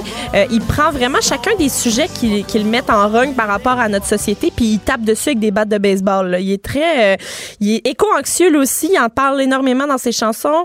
Euh, il parle du marché du travail, de la langue, de la souveraineté. Il parle de rentrer euh, dans le monde des adultes, puis de, de se rendre compte comment tout va mal. Donc c'est un deuxième album euh, qui parle vraiment pour sa génération, qui parle avec la voix de, des, des gens de son âge et euh, le lancement aura lieu mercredi. euh, puis je me rappelle pas c'est où par exemple, mais en tout cas cherchez ça Wow. sur euh, les réseaux sociaux. Mais le lancement a lieu mercredi, puis euh, vendredi euh, l'album sera disponible sur toutes les plateformes. Hey, je reviens sur euh, Tegan and Sarah. Oui. Tu savais qu'ils ont sorti un livre le 24 septembre? J'en entends C'est Frédéric. Mockel Oui. qui vient de me dire ça, notre recherchiste. Une chance qu'il existe pour, Il est euh, là, une pour nous faire là. du Il est contenu bonifié. Ça s'appelle High School. Oui, je pense que c'est un livre qui parle de leur justement Ben, de leur high school. de leur high school, puis d'intimidation et de voilà de comment Sur les premiers amours, leurs premières, san- euh, leurs premières chansons. chansons, les premières, Les premières chansons. Ok. Donc, allez vous chercher ça, les amis. Ben, oui, je parle comme si c'était les amis de la garderie. Qu'est-ce qui se passe? OK, on continue. Sinon, euh, Matt Vezio sort aussi euh, un album ce 4 octobre, donc vendredi. Euh, L'album s'appelle Garde-fou. Il a sorti aussi, c'est son deuxième album. Il y a une chanson qui est sortie la semaine passée qui s'appelle Lifeguard. Puis là, il chante euh, les ennuis d'un maître nageur. C'est parce que, tu sais, moi, c'est vraiment Ben, parce que toi, t'es une Moi, maître nageuse, Euh, J'ai été lifeguard aussi de, de longues années. Hey, t'as pas fait ton cours pour sauver des gens en haute mer, même? Non, même pas. Ah, j'ai pas j'aurais fait ça. souhaité J'aurais ça. aimé ça, par exemple. Mais fais-le, qu'est-ce que t'attends? Mais mes cartes sont encore valides, de, mes cartes Tes de sauveteur. Mes cartes, j'ai des cartes de, val- de, de sauveteur Fait valides. si je me noie dans ma gourde d'eau pendant ça va bien se passer. OK, parfait. Pas. Et euh, donc, il y a des histoires d'amour là-dedans, euh, des, des affaires sur le désir également. Mais la chanson Lifeguard, je t'en cite un extrait, ça dit Tout le monde sait nager, c'est pas la mer à boire, fait que la Lifeguard est en train de regarder sa vie couler. Ben là, c'est beau. C'est beau, puis c'est triste en même temps, mais on peut en entendre un petit bout. chum qui l'a laissé le mois passé. C'est pas grave, y en aura d'autres. Ça fera plus de temps à tuer. La lifeguard s'est inventée Geneviève, euh, toi qui aimes la musique triste, hein, donc l'automne, euh, tu seras servi dès le 18 octobre avec le nouvel album de Pierre Lapointe. Ah, je suis pas sûre. Tu l'aimes pas, Pierre Lapointe? Oui, oui, chante du nez. Ah, ok, moi, je suis une grande fan Mais de, j'aime ses de textes. ce chant J'aime ses textes. et de ses mots. Et j'ai, en comptant tout, je pense que c'est son dixième album en carrière, mais il faut, il a fait plusieurs projets spéciaux, donc je sais pas euh, si j'ai tout compté comme il faut, euh, puis je peux m'être trompée, mais je pense que c'est son dixième album. Bon. Ça va s'appeler Pour déjouer l'ennui. Et il y avait une chanson qui avait été, qui était sortie sur Paris Tristesse, son album, où est-ce qu'il était au piano, puis je faisais juste des tunes ça, tristes. c'est- Ouais, mais ça, j'ai aimé ça. C'était vraiment un très bon album. Puis il y avait une chanson là-dessus qui s'appelait, euh, qui s'appelle encore d'ailleurs, la, la plus belle des maisons. Et moi, c'est une chanson qui était venue me chercher là, fois 1000 et il la reprend sur cet album-là qui va sortir le 18 octobre. Donc on va aller en entendre un petit bout de tristesse. encore quelques saisons. Mais à quoi bon attendre le triste anniversaire?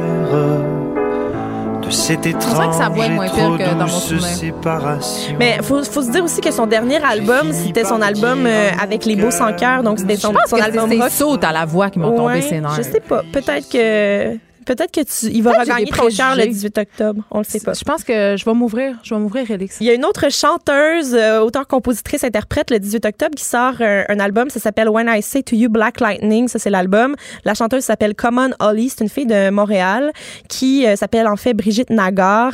Et euh, pour les gens qui aiment les chansons tristes, ça marche. I think perhaps it woke you, but now you're lost in C'est vraiment de la bonne musique de dimanche matin ou de dépression. Absolument. Puis il y aura, euh, je, je vais me- je vais me name dropper quand même. Il doit avoir ça, des, a- des listes de, des listes de lecture de dépression Oui, sur absolument. Ben oui, c'est sûr que oui. Euh, Il y a une écoute exclusive de cet album-là qui va avoir lieu. euh, ça se passe euh, la semaine prochaine, jeudi, la semaine prochaine. C'est quoi une écoute exclusive? Une écoute exclusive de l'album, c'est qu'il va être projeté en vinyle sur des, avec un système de son vraiment fou. Puis on peut y aller? Puis là, tout le monde peut y aller. Ah. Puis ensuite, il y aura une entrevue avec la chanteuse, puis c'est moi qui l'a fait, l'entrevue. Ben là, c'est Ça qu'il faut y aller. euh, Jeudi prochain, l'événement est sur les réseaux sociaux. Vous pouvez trouver ça. Il y a deux autres albums dont je veux te parler rapidement avant qu'on se quitte. Patrick, temps? Patrick Watson Je l'aime, lui. sort un nouvel album le 18 octobre aussi. Ça va s'appeler Wave, donc vague. Et euh, il, y a une cha- il a sorti une nouvelle chanson qui s'appelle Dream for Dreaming. Ça s'est passé la semaine passée. Et euh, l'album, il, fait aussi partie des anxieux, Geneviève, notre, notre bon Patrick Je Watson. pense qu'on pourrait former une grande équipe. Oui, vraiment. C'est son sixième album en carrière. hein. Ça, on on l'oublie à quel point il en a fait beaucoup des albums. Et euh, il nous renverse là. Il dit qu'on se fait renverser en fait par la vague. Euh, Puis c'est pour ça qu'il lui voulait qu'on ait le sentiment de Pas la vague caquiste. La là. va- non, pas la vague Ah, caquiste, ni même la vague de quelconque partie. Là. On fait juste C'est la grande vague. laisser porter par la vague qui nous euh, qui nous ramène tout le temps au même endroit. Ça, le dernier album de Patrick Watson, c'était Love Song for Robots, qui est sorti en 2015, donc ça fait déjà un bon quatre ans. On avait hâte d'avoir une nouvelle euh, chanson à se mettre sous la dent. Je pense qu'on va se laisser là-dessus, ma belle Élise. Ça Puis je veux juste nommer quand même le 1er novembre l'album de Liv Volbeck qui va sortir. Puis euh, ça s'appelle New Ways et la, la chanson Transatlantic Flight, je vais pas le dire avec l'accent anglophone parce que je suis pas Parce que capable. clairement, ça sera un échec. Mais c'est un extrait qui est sorti la semaine dernière et ça vaut le coup d'aller l'écouter. Mais là, on se laisse avec Patrick Watson. Merci beaucoup, fait d'avoir été avec nous. J'ai pris euh, de très bonnes notes. L'automne, ça va, va se passer sous le signe de la tristesse et de l'anxiété. Ben oui! nous, on va se retrouver demain. J'espère qu'on sera pas triste et anxieux. De 1 à 3, Mario Dumont suit dans quelques instants.